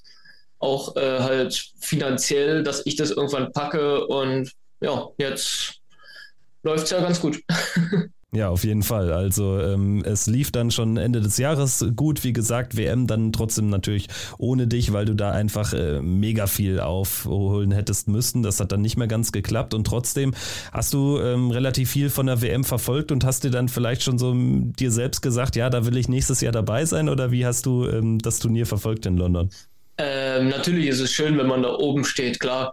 Aber ich habe schon gesagt, wenn ich es auch andersweitig schaffe, erstmal in die Top 64, das ist erstmal mein Hauptziel, dass ich irgendwie unter die ersten 64 komme, damit ich die Tourcard weiter behalte. Äh, dann muss nicht dieses Jahr die WM schon sein. Also kann auch gerne nächstes, übernächstes Jahr sein. Hauptsache, ich bleibe erstmal in den Top 64, dass ich irgendwie meine Tourcard weiterhalte, dass ich weiter auf dem Profi-Circuit weiter äh, vertreten bin. Und es ging ja dann auch wirklich richtig gut los. Also Halbfinale gespielt, glaube ich, bei Players Championship Nummer 8. Mhm. Dann gab es ja eine Woche später dieses äh, berühmte European Tour Event in Leverkusen mhm. mit dem Viertelfinaleinzug es war die Woche äh, deiner, deines Darts-Lebens bislang, oder? Ähm, würde ich auch so sagen, ja. Also das war schon gerade gut. Das Halbfinale auf der, äh, auf der Pro Tour gegen, gegen Christoph Ratajski, da hatte ich einfach, der war einfach in dem Moment besser. Äh, ich spiele, glaube ich, was war das, 104 oder so und äh, habe einfach keinen Auftrag, weil er halt mir halt alles wegcheckt. und ja, gut, äh, bei der European Tour muss ich sagen, da war auch ein bisschen mehr drin, weil Rob Cross hat auch nicht seinen besten Dart gespielt in der Runde davor hat er, glaube ich, auch 110 oder sowas gespielt und dann gegen mich halt auch nur irgendwie Mitte oder Ende 80. Also ja, wäre wär mehr drin gewesen auf jeden Fall, sagen wir mal so. Also hat auch Lust auf mehr gemacht dann äh, für dich, dass du da auch häufiger dabei bist auf den, auf den TV-Bühnen, nehme ich an. Ne? Auf jeden Fall jetzt gerade auch für Graz, Leuwarden, äh, Sindelfing und Trier. Äh, bin ich mal gespannt, wie es da wird, gerade in den ausländischen Turnieren, weil ich ja bis jetzt die European Tour nur in Deutschland gespielt habe. Äh, bin ich mal gespannt. Ich hoffe ehrlich gesagt, dass ich in Österreich einen Österreicher bekomme und in, äh, in Holland einen Holländer bekomme, weil ich gerne mal wissen würde, ist zwar wahrscheinlich schwierig mit dem Namen Pikachu, weil kennt man ja doch und keine Ahnung was, aber ich würde gerne mal wissen, wie es ist, mal nicht der Publikumsliebling zu sein. Das war's denn in Leverkusen, genau. Du hast ja dann auch äh, tatsächlich ähm, das Publikum so sehr auf deiner Seite äh, gehabt, dass es dir selbst so ein bisschen unangenehm war. Ne? Also dann gab es ja auch das, das Interview da, ähm, ich weiß gar nicht mehr, nach welcher Runde es war jetzt genau. War aber nach, du hast, nach, nach dem Spiel gegen Bunting war das wo du dann ja auch äh, Kritik geübt hast und die mhm. Leute, den Leuten mal gesagt hast, hier, das sind alles super Dartspieler. Ähm, war das so eine spontane Aktion oder war es dir wirklich schon während des Spiels oder der Spieles, war ja dann schon das dritte Spiel äh, an diesem Wochenende äh, spürbar unangenehm geworden? Äh, ich muss sagen, tatsächlich die ersten zwei Spiele war das gar nicht so schlimm weil äh, gegen, gegen Gerd Nentius und gegen, gegen Peter Wright gab es kaum Buhrufe oder Pfiffe oder sowas. Äh, das Einzige, wo ich das wirklich wahrgenommen habe, war gegen, gegen Stephen Bunting, weil äh, er sich halt auch ab und zu mal umgedreht hat und halt auch Richtung Publikum geguckt hat. Und ja, das, man hat schon gemerkt, dass ihn das ein bisschen, bisschen genervt und gestört hat. Äh, ich habe mich danach auch nochmal entschuldigt bei ihm nach dem Spiel für, für das Publikum, weil ich kann ja eigentlich nichts dafür, sage ich mal so. Das wissen aber auch die Spieler. Also die wissen schon, dass die Spieler so an sich halt nichts können dafür. Und ähm, ja, das, das wissen die schon gut einzuordnen. Und dementsprechend ähm, fand er es dann aber sicherlich auch gut, dass du das nochmal dann auch da thematisiert hast, nehme ich an. Das habe ich ihm hinten dann in dem Einspielraum auch nochmal gesagt, in dem Aufenthaltsraum, äh, dass ich mich halt bei den Fans halt, äh, beziehungsweise dass ich den Fans gesagt habe, dass sie halt keine Leute ausbauen sollen. Das habe ich denn dann auch, habe ich ihm dann auch nochmal gesagt und da hat er auch nochmal, oh, fetten Respekt und alles und ja, hat schon, war, war schon echt cool da hinten auch die Stimmung und so, auch als er verloren hat, das war schon war schon entspannt. Es ist ja ein Thema, was uns auch schon seit vielen Jahren begleitet, immer mal wieder. Jetzt auch nicht bei jedem Turnier oder bei jedem Auftritt eines Deutschen in Deutschland, aber nimmst du das auch als etwas wahr, was in Deutschland dann teilweise, je nach den Leuten, die da im Publikum sind, du hast es ja in Leverkusen auch anders erlebt, wie du jetzt gerade auch beschrieben hast, dass es in Deutschland schon häufiger ist als anderswo oder ähm, wie blickst du drauf, auch als vielleicht Beobachter? Oh, das weiß ich ehrlich gesagt gar nicht. Ich habe so darauf noch nie wirklich geachtet. Also ich finde sowieso immer blöd, wenn das Publikum halt Spieler auspfeift oder ausbuht oder keine Ahnung. Das fand ich bei Gavin Price äh, damals auch schon nicht gut, weil er spielt einen guten Dart. Man kann ihn jetzt mögen oder kann ihn nicht mögen, aber es gehört sich halt einfach nicht auf der Bühne irgendjemand auszupfeifen, egal ob in Deutschland oder nicht. Äh, und aber in anderen Ländern habe ich es tatsächlich so noch nie wirklich extrem wahrgenommen. Also ja. Ja, und wenn du dann jetzt auch im Ausland auf der European Tour im Einsatz bist, in Österreich, in den Niederlanden, dann wirst du ja auch einen Vergleich haben. Vielleicht geht es ja dann wirklich gegen einen Lokalmatador. Finde ich ja interessant, dass du dir das sogar wünscht, weil mhm. ich sag mal so, objektiv betrachtet könnte man sagen, das macht natürlich so eine Aufgabe nicht gerade einfacher, ne? Nee, natürlich nicht, aber wie gesagt, ich will es einfach mal wissen, wie auch die äh, nicht-deutschen Spieler, wenn sie gegen deutsche Spieler äh, spielen, äh, sich mal fühlen halt. Das ist halt für mich gern mal, würde ich gern mal wissen. Einfach mal so, ob ich jetzt nun verliere oder gewinne oder keine Ahnung, ob ich danach das Publikum hasse, das, das werden, werden wir dann sehen. Jetzt äh, sprechen wir vielleicht nochmal ein bisschen sportlich über äh, dieses Highlight-Turnier von Leverkusen. Äh, den Sieg über Bunting äh, hast du schon angesprochen. Davor, am Tag davor, gewinnst du auch gegen Peter Wright. Das war dein bisher größter Sieg, oder? Gegen einen zweifachen Weltmeister in Deutschland auf einer Bühne zu gewinnen nach hohem Rückstand. Hast du selbst noch dran geglaubt in der Mitte des Spiels? Ähm, ich muss sagen, nach dem 5-1, glaube ich, hat fast niemand mehr dran geglaubt, dass ich das Spiel noch irgendwie drehe. Ähm, ich inklusive mir. Also Äh, aber nach dem 152er Finish zum 5-2 war wieder so ein bisschen, bisschen Hoffnung da, sagen wir es so. Und ja, spätestens nach dem 5-5 wusste ich, okay, gut, jetzt äh, bin ich wieder da. Durfte ja dann auch anfangen. Und ja, dann ja, und natürlich ist es schön, gegen, gegen so einen Gegner zu gewinnen. Aber man muss auch sagen, ähm, auf der Bühne ist es eigentlich egal, gegen wen man spielt, gerade auf dem Niveau ich schlage immer, auf der Pro Tour kann jeder jeden schlagen. Natürlich gibt es da diese ein, zwei Spieler, die da ein bisschen rausragen. Aber auf der Tour kann jeder jeden schlagen und auch auf der Bühne kann inzwischen jeder jeden schlagen. Lass mal, äh, keine Ahnung, ein Gavin Price mal keinen guten Tag haben, spielt auch nur so Mitte 80 und äh, weiß ich nicht, äh, mich zum Beispiel so, der jetzt noch nicht so wirklich bekannt ist, äh, spielt auf einmal ein 100er Average, dann habe ich den auch ganz schnell in der Tasche.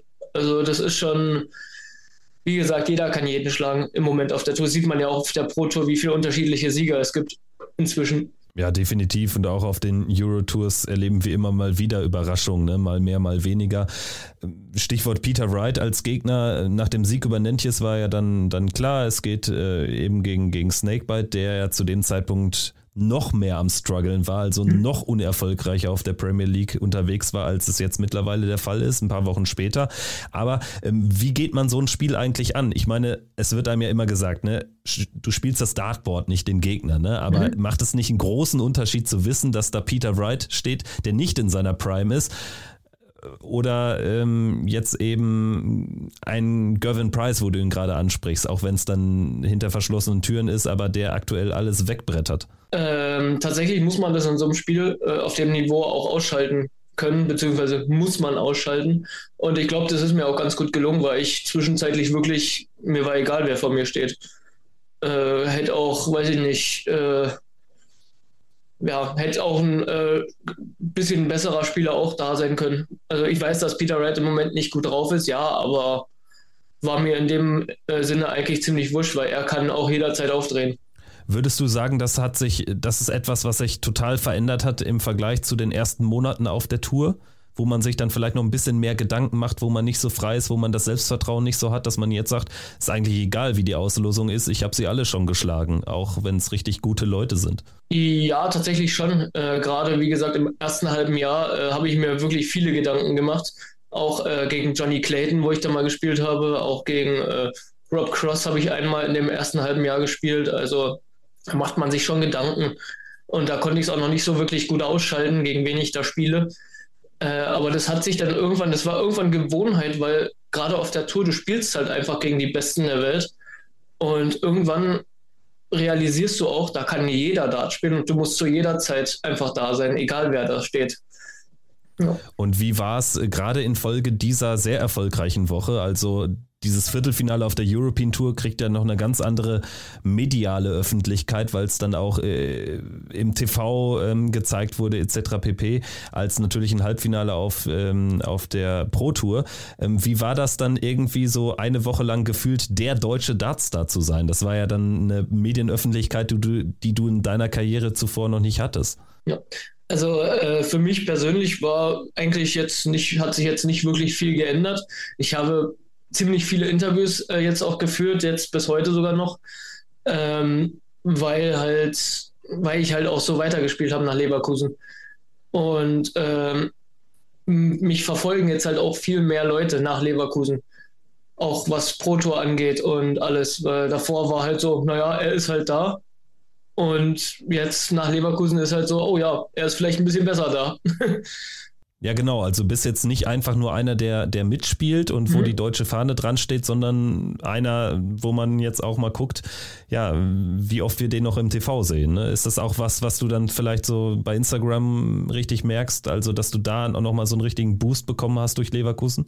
Ähm, Instagram tatsächlich schon. Ich hatte, glaube ich, vor, vor Leverkusen hatte ich, boah, weiß ich nicht, 3700 Follower oder so. Und jetzt sind es, glaube ich, fast 6000. Also das ist schon, das merkt man schon extrem, ja. Dass mir auch, dass mich auch mehr Leute sehen wollen und auch verfolgen wollen. Und äh, ja, das merkt man schon auch mit den, mit den Interviews und so alles. Das, ich habe, glaube ich, in dem, na, in dem, weiß ich nicht, ein, zwei Monaten nach Leverkusen habe ich, äh, oder jetzt halt bis heute, äh, habe ich, glaube genauso viele Interviews gegeben wie das letzte, äh, wie die letzten anderthalb Jahre. Und ist das so ein, so ein Aspekt, der natürlich jetzt durch den sportlichen Erfolg gekommen ist, ähm, wo du sagst, ja, das habe ich mir genauso vorgestellt, das habe ich mir vielleicht auch gewünscht, dass, dass natürlich mehr Leute ähm, sich für mich interessieren oder sagst du, ach Mensch, irgendwie war es vorher auch ganz nett? Ähm, ich bin tatsächlich einer, der sich gerne im Hintergrund aufhält. Sieht man jetzt auf der Bühne nicht wirklich, weil ich sehr gerne auf der Bühne spiele und wahrscheinlich auch, äh, man sieht es mir wahrscheinlich auch an, dass ich Spaß auf der Bühne habe. Aber ich bin tatsächlich eher einer, der sich auch eher im Hintergrund aufspielen, also verstecken will, sag ich mal, und eigentlich nur meine Darts werfen will.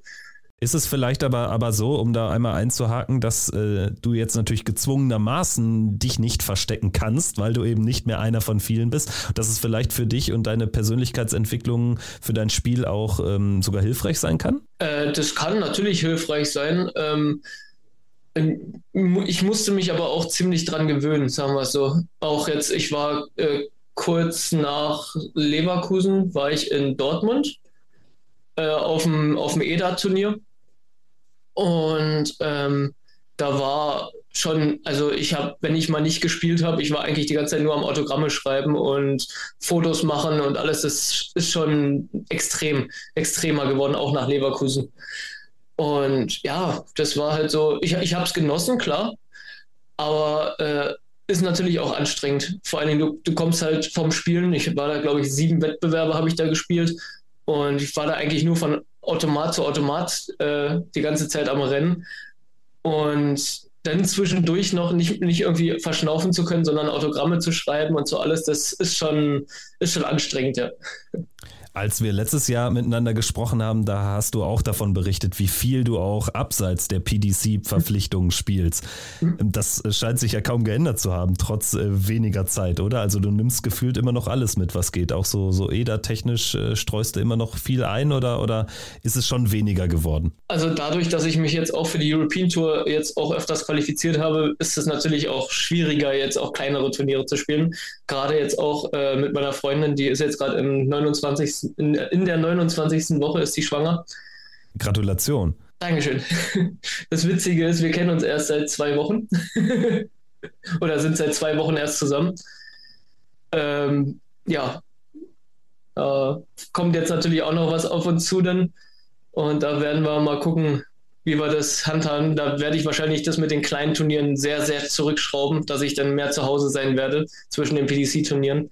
Und ja, das heißt, du wirst dann irgendwie den Fokus ähm, vor allen Dingen dann eben auf die Turniere richten, die für die Rangliste in der PDC wichtig sind. Ne? Genau, dass ich einfach äh, mich auf das Wesentliche konzentriere, auf äh, die PDC, auf die wichtigen Turniere und äh, auf, auf meine Freundin und die Kleine. Und ähm, wenn wir jetzt mal so ganz konkret auf so die aktuelle Phase blicken, jetzt erscheint natürlich das Interview nach, nach Graz, aber ähm, wir haben jetzt äh, letztes Wochenende natürlich auch mit Argus Augen drauf geblickt auf die Leistung, äh, wie wir es immer machen, gerade von den deutschen Spielern. Du warst jetzt einmal in der dritten Runde, einmal in der zweiten Runde. Ist das ein Ergebnis, wo du sagst, da bist du auch dann mal fein mit, da bist du auch zufrieden mit, weil die Averages ja größtenteils gestimmt haben?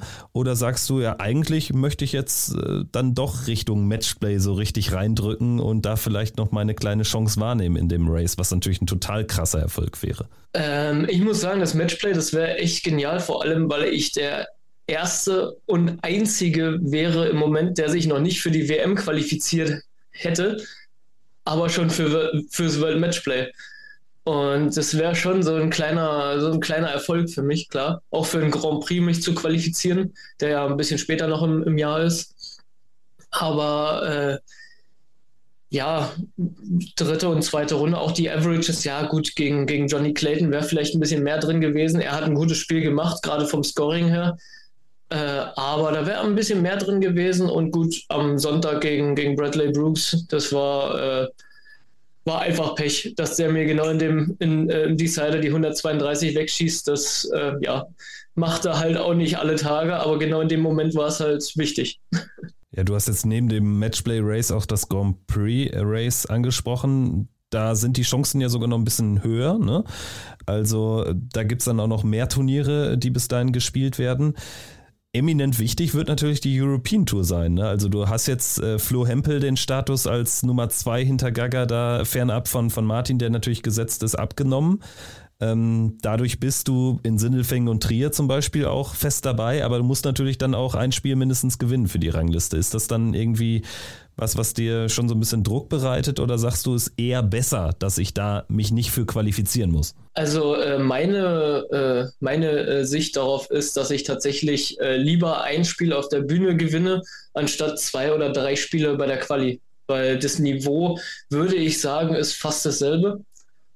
Äh, ich weiß, dass zum Beispiel auch Gaga ein anderes, äh, eine andere Sicht darauf hat. Man muss aber auch sagen, dass er ein bisschen ungünstige Auslosung hatte, jeweils in der ersten Runde äh, die letzten Turniere. Ähm, ja, aber gut, meine, meine Sicht ist halt die, dass ich halt lieber ein Spiel auf der Bühne gewinne. Wie, äh, weil du gerade die Auslosung ansprichst, das ist mir auch schon aufgefallen. Also Gaga jetzt extrem äh, äh, harte Lose im mhm. Verhältnis zu, zu anderen. Also da ist natürlich die Range auch extrem groß. Man kann dann hier jetzt auch in Graz nichts gegen ihn, aber irgendwie einen lettischen Qualifikanten bekommen oder so. Dann hat man natürlich größere Chancen. Ähm, wie erfahrt ihr von der Auslosung? Einfach durch die äh, PDC-Info auf der Webseite oder ähm, bekommt man als Spieler da irgendwie noch mehr Einblicke? Wie überhaupt, nach welchem System gelost wird, etc. pp. Ähm, nach welchem System gelost wird, weiß ich tatsächlich gar nicht. Ich gehe mal davon aus, dass fast frei gelost wird. Ich denke mal, dass die Host Nation Qualifier nicht direkt gegeneinander spielen, dass die das vielleicht ein bisschen im Blick haben, aber ich denke mal, das wird komplett frei gelost. Ähm, und äh, ja, wir wissen eigentlich genauso Bescheid wie ihr. Also auch, ich glaube, morgen Mittag oder sowas ist die Auslosung und genau dann wissen wir dann halt auch Bescheid. Immer dann, wenn die PDC das halt rausbringt. Und da bist du aber auch so, dass du sagst, ja, ist mir eigentlich völlig egal, nehme ich, wie es kommt, kann ich nicht beeinflussen. Mhm. Und ähm, was zählt, ist dann eben meine Performance auf der Bühne. Ja, genau. Das ist, ich, ich schaue eh immer nur auf mich. Gerade wenn ich äh, gegen jemanden spiele, äh, dann, ja, das habe ich, hab ich auch äh, mir inzwischen so angewöhnt. Ja. Jetzt haben wir über Matchplay und Grand Prix-Chancen schon gesprochen, sind uns einig. Ich glaube, das wäre, ja, das wäre eine Sensation letztendlich, wenn jemand, äh, der noch nie zuvor bei der WM war, tatsächlich mhm. dann äh, das Matchplay schafft. Stichwort WM, das wird sich ja ändern. Also du wirst Ende des Jahres mit an Sicherheit grenzender Wahrscheinlichkeit ja im Eli Pelli dabei sein. Schaut ähm, im Moment gut aus, ja. Ja, also ich denke, da kannst du, äh, brauchst du nicht so defensiv sein, oder? Oder wie blickst du drauf auf das Ranking? Weil das sieht ja schon wirklich sehr komfortabel aus und ich gehe jetzt mal nicht davon aus, dass du jetzt die nächsten 20 Spiele auf der Tour alle verlierst. Ähm, boah, es ist halt schwierig. Wie gesagt, auf der Tour ist alles möglich. Äh, Im Moment, glaube ich, bin ich im Race auf drei oder vier, irgendwie sowas. Kann das sein? Ja, genau. Also Proto-Ranking ganz oh. sehr, sehr weit vorne. Da sind ja die Top 32 dann eh rausgerechnet. Ja, genau. Und ja. Aber äh, ja, mal schauen. Also im Moment schaut es ja gut aus und ich lasse mich überraschen. Wenn ich am Ende unter die Top 32 bin, dann ist es so. Dann äh, fahre ich zur WM und äh, ja. Aber wie gesagt, ich bin da sehr locker, was das angeht. Und es muss noch nicht unbedingt dieses Jahr sein, wenn ich irgendwie auch anders in die Top 64 komme. Top 64 natürlich dann das große Ziel ähm, eines jeden neuen Tourcard-Spielers nach den zwei Jahren. Sieht ja mittlerweile auch ganz gut aus. Also da kann man sich ja auch auf dartsrankings.com die Tabelle immer anschauen. Mhm. Da sind allerdings ja natürlich diese ähm, Preisgelder, die es dann gäbe, zum Beispiel für die WM-Qualifikation noch gar nicht einberechnet. Da liegt zum Beispiel ein Flo Hempel, über den haben wir eben auch schon gesprochen, noch knapp vor dir. Der wäre stand mhm. jetzt aber nicht bei der WM dabei.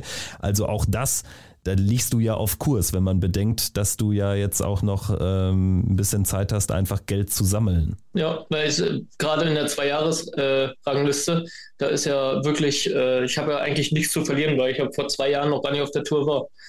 Deswegen, ja, zu verlieren habe ich eh nichts. Nächstes Jahr wird es dann schwierig mit dem Verteidigen und so alles, aber gut, dann muss ich da durch. Optimismus ist also groß und auch berechtigt, würde ich sagen wenn du vielleicht so ein bisschen auf die, auf die Fernziele schaust, das wäre jetzt nochmal am Ende spannend äh, zu wissen, ähm, inwiefern hat sich das vielleicht bei dir auch verändert jetzt dadurch, dass du gemerkt hast, ja, irgendwie nach dem halben ersten Jahr, was super schwierig war, was du ja auch eben erzählt hast, jetzt läuft es viel, viel besser. Ähm, was erwartest du noch so von deiner, von deiner Laufbahn? Du bist ja immer noch jung und gerade im Touchsport kann man ja noch viele Jahre spielen. Also, wie blickst du drauf? Ähm, erwarten in dem Sinne tue ich eigentlich von mir gar nichts. Ich will einfach meinen Spaß nicht am Dartspielen verlieren und solange ich meinen Spaß nicht am Dartspielen verliere, versuche ich auch so lange wie möglich zu spielen. Äh, bis, weiß ich nicht, bis ich, äh, ja, bis ich nicht mehr aus dem Bett komme, so ungefähr. weil es dir einfach, also das Spiel so Spaß macht und weil du es jetzt auch gar nicht, also ist es so ein bisschen auch den Traum leben können, das als Beruf zu haben, was einem Spaß macht. Ich sag mal, ähm, das eigene Hobby zum Beruf machen, das können ja gar nicht so viele von sich behaupten. Äh, ja, natürlich ist es ein, ist ein Traum, äh, Hobby als Beruf, wer will das nicht? Äh, das ist ja schon sehr, sehr cool. Und mit dem Finanziellen sieht es ja jetzt auch, dürfte es ja besser aussehen jetzt als, als äh, ja. vor, vor einem Jahr, als wir zuletzt gesprochen haben. Ne? Also, ja, definitiv. Daher, cool. Ricardo, vielen, vielen Dank für deine Zeit. Wir Sehr beobachten gerne. deinen Weg weiter, wünschen dir alles, alles Gute. Und vielleicht gibt es ja noch eine Matchplay-Sensation und ganz bestimmt sehen wir uns dann in London, würde ich sagen. Ich hoffe es. also, in also. diesem Sinne, danke dir. Mach's gut. Jo, mach's gut. Ciao. Soweit also das Interview mit Ricardo Pietreczko. Danke nochmal an äh, dieser Stelle. Es war wirklich ein äh, sehr, sehr entspanntes Gespräch. Ich fand es besonders interessant, dass er ganz offen gesagt hat, dass er in seinem ersten Tourkartenjahr zwischenzeitlich äh, kurz davor stand, die Tourkarte abzugeben, weil er tatsächlich komplett demoralisiert war und weil ja offensichtlich dann auch die finanzielle Situation echt prekär war. Jetzt hat sich das natürlich deutlich geändert, aber ähm, vielleicht aus deiner Sicht, Marcel, ganz offen gefragt, hättest du damit gerechnet, auch nur ansatzweise, dass Ricardo Pietreczko tatsächlich jetzt so, eine, ähm, so einen Sprung machen würde? Ich meine, über den Erhalt der Tourkarte müssen wir kaum noch reden. Das wird er schaffen. Anders zum Beispiel als ein Flo Hempel sollte das tatsächlich sogar relativ easy klappen.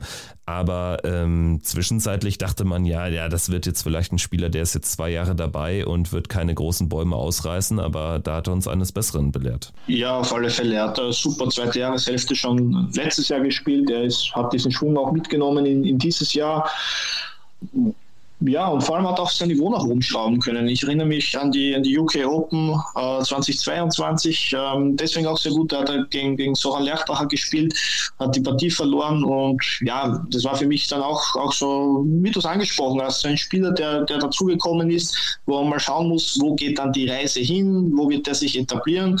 Natürlich wird er seine paar Siege irgendwo einfahren und dann halt, ja, wahrscheinlich diesen Cut-Off, dass du in die Top 64 nach zwei Jahren kommst eher schwierig erachtet.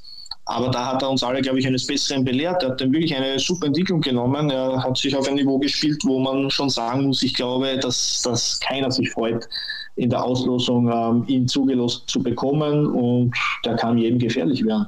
Von daher, er hat eine gute Scoring-Power zuletzt auch, auch am, vom Bullseye sehr gut gewesen. Äh, ja, ein Spieler, der auf alle Fälle sich nach oben orientieren kann. Er wird das gesamte Jahr jetzt noch Preisgeld dazu gewinnen. Hat sich ja jetzt auch schon ähm, wirklich super etabliert und da können wir schon einiges erwarten. Also ich glaube, dass er auch das eine oder andere Major-Turnier in der Zukunft spielen wird. Ob das jetzt alles schon in diesem Jahr passiert, wird man sehen. Er hat definitiv die Chancen dazu und hat schon auf dem Floor bewiesen, dass er wirklich äh, sehr, sehr gute Darts spielen kann. Für ihn wird der nächste Schritt eben genau der sein, das auf die Bühne zu bringen, vielleicht auch mal bei den European Tour Events ähm, konstanter noch äh, wirklich weiß zu kommen sich hier auch in den, in den Fokus zu spielen dann den, den Sprung zu schaffen auf, auf die Major-Turniere und auch dort dann, wie es dann auch bei Gabriel Clemens ähm, Step für Step nach vorgegangen ist, es ist ihm auch zuzutrauen, diesen Weg einzuschlagen. Martin Schindler hat das genau auch nachgemacht. Der ist auch, wie wir vorher schon gesprochen haben, auf einem sehr guten Weg. Und das kann eben auch, auch Ricardo Pietrezco schaffen. Bisschen schade natürlich, wenn wir über die deutsche Spielerin bei Flo Hempel, der eben auch diese Ansätze schon gehabt hat, dorthin zu kommen, der jetzt eben zuletzt eine schwierige Phase erlebt hat. Dem ist es natürlich zu wünschen, dass er sich da irgendwie raus befreien kann, weil er genau sonst diesen diesen Status erlangt, dass du eben so ein Spieler bist, der so ein bisschen dabei ist und mal schon auch einen großen Namen schlagen kann, aber diese Konstanz nicht reingebracht hat jetzt in letzter Zeit. Dem ist es natürlich zu wünschen, dass er, dass er hier wieder die Kurve bekommt. Aber das hat Pietreczko nach diesem doch schwierigen Start für ihn sehr, sehr gut hinbekommen. Ja, bei Flo ist es einfach super ärgerlich, dass er diesen Schwung von der WM nicht hat mitnehmen können. Ich meine, da fehlte nicht äh, viel und er hätte Luke Humphreys rausgeworfen. Also, aber wenn ich an dieses ähm, für Keegan Brown wirklich entscheidende Match um die Tourkarte zurückdenke, wie gut Flo Hempel da dagegen gehalten hat und ähm, wie kämpferisch stark er dann hinten raus diese Partie für sich entscheiden konnte. Also aktuell ähm, ist er davon weit entfernt, weil er zuletzt auch krankheitsbedingt nicht auf der bei den Players Championships dabei. Also es ist natürlich alles ähm, nicht gerade etwas, was es ihm leichter macht, diese Tourkarte zu halten, zumal Ricardo Petretschko, und damit kommen wir auf ihn zurück, natürlich jetzt ihm auch den, den Status als ähm, Nummer drei in der Proto Order of Merit, was die Deutschen betrifft, ähm, abgenommen hat und somit dann auch bei den Host Nation Turnieren in Sindelfing, in Trier, dann eben äh, direkt im Hauptfeld dabei sein wird. Und dementsprechend, ja, ist das natürlich jetzt, ähm, macht es das alles nur noch schwieriger für Florian Hempel. Gut, äh, ursprünglicher Plan war, wir hatten uns letzte Woche darauf vereinbart, dass wir jetzt natürlich über Österreich sprechen, dass äh, wir das Interview mit Ricardo Pietreczko hier einbauen und äh, danach ähm, wären wir auch durch gewesen. Jetzt müssen wir aber noch ein weiteres Thema besprechen, was uns alle jetzt so ein bisschen, ich sag mal, ja, vielleicht schockiert hat, wenngleich die ganz große Überraschung war es dann vielleicht doch nicht, dass Adrian Lewis, der zweifache Weltmeister, einer der besten Spieler, die der Dartsport jemals gesehen hat, seine Karriere vorläufig beendet oder zumindest unterbricht. Ähm, Marcel, hat es dich ähm, sehr geschockt oder wie hast du ähm, diese Nachricht vom Wochenende aufgenommen? So ein bisschen wurde ja tatsächlich so das Brot- und Buttergeschäft European Tour von dieser Meldung so ein bisschen überschattet, würde ich sagen. Ja, definitiv. Ähm, schon eine Meldung, die, die mich schon schockiert hat, dass das so ein klares Statement ist. Also man hat ja von ihm zuletzt immer wieder auch mal eben diese Absagen erlebt. Er hätte das ja auch einfach mal so ein bisschen weiter handhaben können und dann wäre es einfach, äh, wäre sein Name irgendwo aufgeschienen, ähm, nächstes Turnier und Adrian Lewis äh, wird ersetzt durch Spieler XY und das wäre gar nicht so thematisiert worden. So mit diesem Statement hat er natürlich das, äh, die große Aufmerksamkeit äh, bekommen und das wird natürlich überall thematisiert werden. Ähm, ja, wir tun hier das natürlich jetzt auch und ähm, da wird schon die Frage auch, die erste Frage mal sein, was ist das wirklich? Ist das ähm, die Ankündigung von irgendwie einem Karriereende und er lässt das Jahr jetzt so dahin laufen und gibt am Ende des Jahres seine Tourkarte zurück oder ist das eine Unterbrechung und ja, er wartet jetzt mal über den Sommer oder bis zum Sommer und, und spielt dann wieder weiter, keine Ahnung. Also diese Fragen, denen wird er sich auch irgendwann jetzt mal stellen müssen, wie es da ähm, was er sich dabei gedacht hat, was da sein, sein Plan dahinter ist oder ob es da gar keine weitere Planung bei ihm im Moment gibt. Ich frage mich das ähm, für mich persönlich natürlich schon. Ist ein Spieler, der natürlich sehr viele Fans ähm, auf der ganzen Welt wahrscheinlich hat. Also der ist in Deutschland sehr beliebt, der ist äh, in England sowieso wahrscheinlich auch sehr beliebt. Man weiß von seinen vergangenen Erfolgen, was der immer gespielt hat. Ja, diese Zeiten sind halt auch schon länger her und er hat es wirklich über Jahre jetzt nicht mehr geschafft, sich da irgendwie zurückzukämpfen. Eigentlich kann man sagen, seit dieser Niederlage gegen Kevin Münch damals, ähm, ja, da ist er nie mehr an dieses Niveau zurückgekommen, dass er wirklich in die Top 10 reinkommt. Und das war für ihn natürlich schon ein Thema, glaube ich, dass er einfach auch nur mehr einer von vielen mittlerweile war und eben nicht mehr dieser Back-to-Back-Champion of the World, den irgendwie jeder ein bisschen gefürchtet hat, der ein bisschen im Fokus steht, der die großen Turniere spielt. Er hat für jedes TV-Turnier sehr, sehr hart arbeiten müssen. Und man wird sehen, ob er jetzt, wenn die Lage für ihn dann noch schwieriger wird, wenn er jetzt, äh, keine Ahnung, drei Monate aussetzt, ähm, drei Monate kein Preisgeld einspielt, wird er sämtliche Qualifikationen natürlich auch ähm, eher nicht schaffen. Und wie er sich dann nochmal zurückkämpfen will, ja, mir fehlt ein bisschen noch der Plan dafür.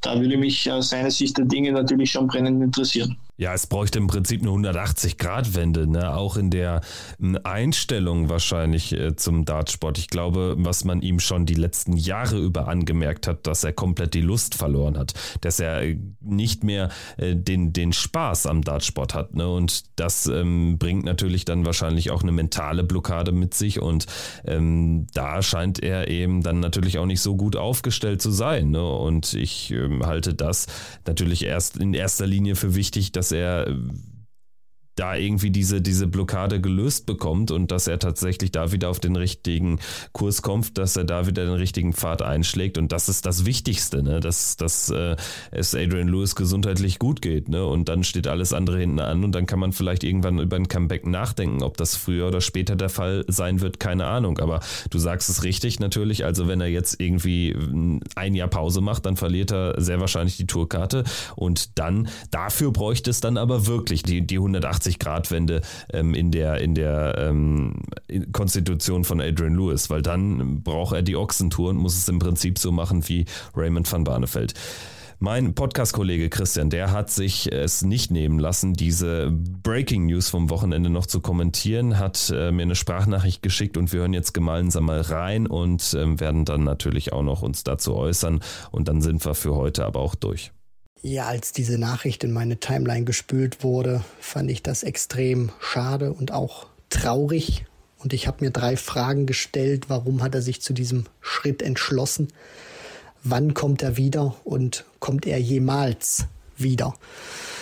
Ähm, und zur Frage, warum hat er sich zu diesem Schritt entschlossen? Ich finde, es ist so eine Kombination aus, die Leidenschaft ist nicht mehr da. Man darf nicht vergessen, Louis ist zwar erst 38, macht das aber schon seit rund 20 Jahren.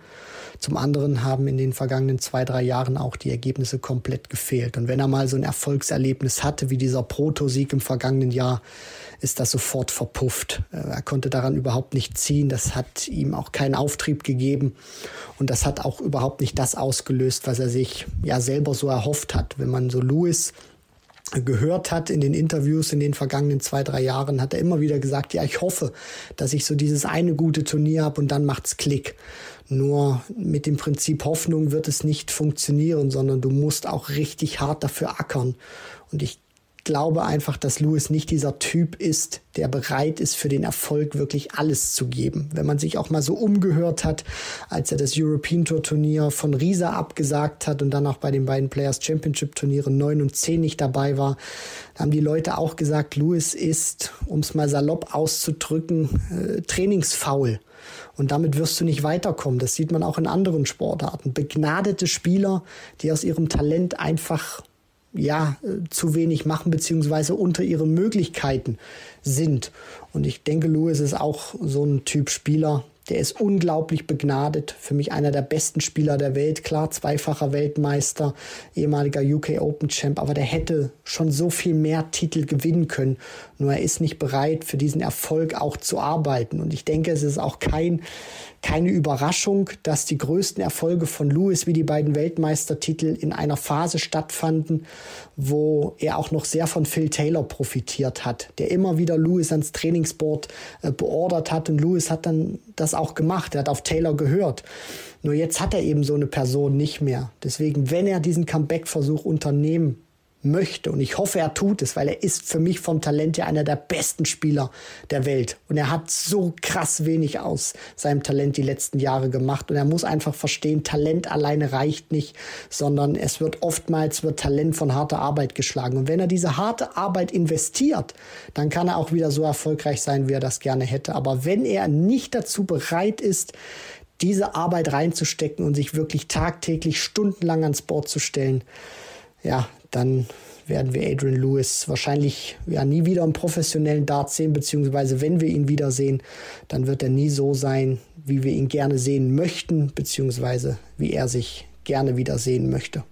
Marcel, vielleicht ähm, auch nochmal daran angesetzt. Also ich halte es auch für fast unvorstellbar, dass Adrian Lewis dann irgendwann so im halbgaren Modus wieder zurückkehrt auf die Tour. Also wenn ganz oder gar nicht. Das merkt man auch bei Raymond van Barneveld. Also der hat sich dann irgendwann committed mit seinem Umfeld. Ich werde es nochmal komplett versuchen. Ne?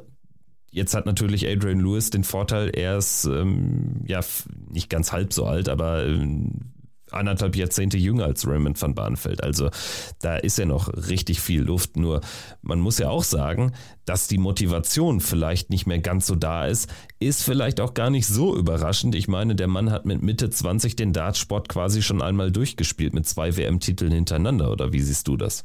Natürlich, also Adrian Lewis ist äh, gefühlt ewig schon dabei und wie du es auch angesprochen hast, eigentlich noch immer nicht so alt. Um diesen Weg wirklich an die Spitze zurückzukommen, da gehört, glaube ich, dann aber auch noch eine Portion Glück äh, dazu. Die hat er sicher auch nicht gehabt. Aber, und das ist die zweite Komponente, die er sicher auch braucht, diese sozusagen harte Arbeit. Und selbst mit der würde ich es nicht garantieren, dass Adrian Lewis ähm, jemals wieder an diese Erfolge anknüpfen kann, die er schon gehabt hat. Man sieht es auch bei Raymond von Barnefeld. Ich glaube, dass Raymond von Barnefeld wirklich ein sehr gutes Umfeld für sich geschaffen hat, dass er sehr fokussiert ist, dass er gut trainiert, dass er weiß, welchen Plan er auch verfolgt. Und Raymond von Barnefeld ist kein Top-10-Spieler. Ja, das ist ein fünfmaliger Weltmeister, aber der ist auch jetzt nicht in der Top 10. Ja, und, und in diese Gefilden zu kommen, okay, das traue ich Adrian Lewis mit viel Einsatz schon zu. Dafür hat er einfach, wie es auch Christian richtig gesagt hat, einfach auch sehr viel Talent und man weiß, was der grundsätzlich spielen könnte. Und wenn er jemanden hat, der ihm hier dieses Umfeld so schafft und er auch fokussiert trainiert, dann glaube ich, dann kann er schon auch diesen Weg einschlagen, den, den Barnefeld im Moment geht. Aber das ist trotzdem noch schon ein Stück davon entfernt, wirklich ähm, jetzt ganz große Titel einzufahren ja, Barnefeld war da im, im, späteren Herbst dann wieder mal äh, sogar sehr nah dran, aber da, da glaube ich ehrlich gesagt nicht so wirklich dran. Also dafür ist mir einfach auch Luis, glaube ich, als, als Typ ein bisschen zu unorganisiert, kommt er zumindest so rüber und ähm, ja, hat das eben immer so wieder aufs Neue probiert, ja, und jetzt, jetzt ist er wieder der Alte, jetzt ist er wieder der Alte, aber so wirklich der Alte ist er dann, ist er dann gar nicht mehr geworden.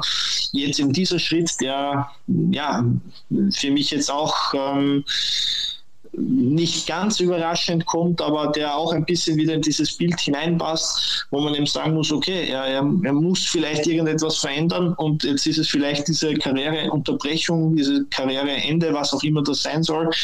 Ähm, vielleicht ist es das, was ihn wieder zurückbringt, dass er einfach einmal eine Pause vom Touchsport hat und dann merkt, ähm, was ihm daran fehlt oder was er daran gut gefunden hat und vielleicht genau sich mit diesen Dingen wieder motivieren kann, ähm, erneut Gas zu geben. Aber ich, wie gesagt, sehe es für ihn insgesamt sehr, sehr schwierig, unabhängig davon, ob er jetzt in einem Monat zurückkommt oder ob er jetzt äh, die Tourkarte verliert und dann irgendwann in einem Jahr 2025 in die Q-School geht keine Ahnung, welchen Weg er geht. Ich glaube aber, dass es für ihn ganz, ganz schwierig wird, wirklich noch einmal in seiner Karriere in die Top 25, Top 20 zu kommen. Das ähm, da muss wirklich ganz, ganz viel in seine Richtung laufen. Also eine bittere Nachricht für sicherlich alle Darts-Fans, das vorläufige Karriereaus von Adrian Lewis. Gut, ich würde sagen, damit haben wir alle wichtigen Themen der Woche besprochen. Wie geht's weiter? Am Donnerstag findet die Premier League in Leeds statt.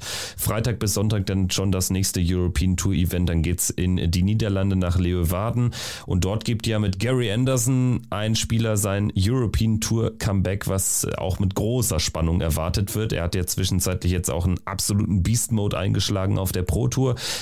Jetzt zuletzt wurde es ein bisschen ruhiger bei den letzten Players Championships, aber jetzt äh, geht es für ihn dann richtig zur Sache, wenn er dann eben auch wieder auf der European Tour zum Einsatz kommt. Da freue ich mich schon sehr drauf. Ich denke, dir geht es ähnlich. Ja, auf jeden Fall. Also bin ich sehr gespannt auf ihn. Vor allem auch, auch in den Niederlanden. Da bin ich auch gespannt, was da auch.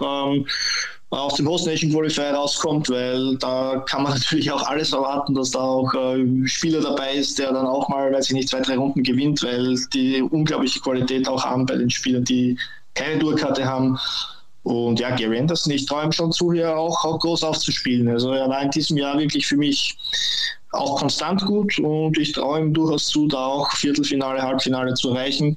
Wenn alles passt, vielleicht auch den Turniersieg, aber ja, er ist auch gut beraten, glaube ich, das äh, Stück für Stück jetzt anzugehen. Aus deutscher Sicht haben wir vier Starter dabei. Martin Schindler erneut an 14. Position gesetzt, wird diesmal versuchen, aus der zweiten Runde rauszukommen in den finalen Tag. Ansonsten Ricardo Pietreczko hat es über den Tourcard Qualifier geschafft. Gabriel Clemens diesmal auch wieder dabei, nachdem er ja es nicht nach Graz gepackt hatte. Und äh, Marcel Hausotter aus Berlin wird äh, dabei sein, hatte sich ja über den Associate Qualifier ins Feld gespielt, ist zum zweiten Mal insgesamt in seiner Karriere, glaube ich, auf der European European Tour dabei, aber das erste Mal, das ist schon Jahre her. Da bin ich auch gespannt auf die Performance. Gut, dann würde ich sagen, haben wir alles besprochen. Ich danke dir sehr für deine Zeit, hat echt Spaß gemacht und gerade die Einblicke auch nochmal zu den österreichischen Spielern, ähm, die äh, haben mich auf jeden Fall sehr weitergebildet, sagen wir es so. Also da kenne ich jetzt auch noch so einige Kandidaten außer Steiermark, von denen ich zuvor noch nicht so viel gehört habe. Danke dir, Marcel. Ja, danke auch für die Einladung, hat wieder viel Spaß gemacht und ich hoffe euch beim Zuhören auch. Also, das war Checkout der Darts Podcast. Wir melden uns dann Freitag bei Patreon exklusiv, Freitag früh und nächste Woche dann wieder mit der regulären Folge. Dann nach dem European Tour Wochenende in den Niederlanden. Macht's gut. Danke. Ciao, ciao.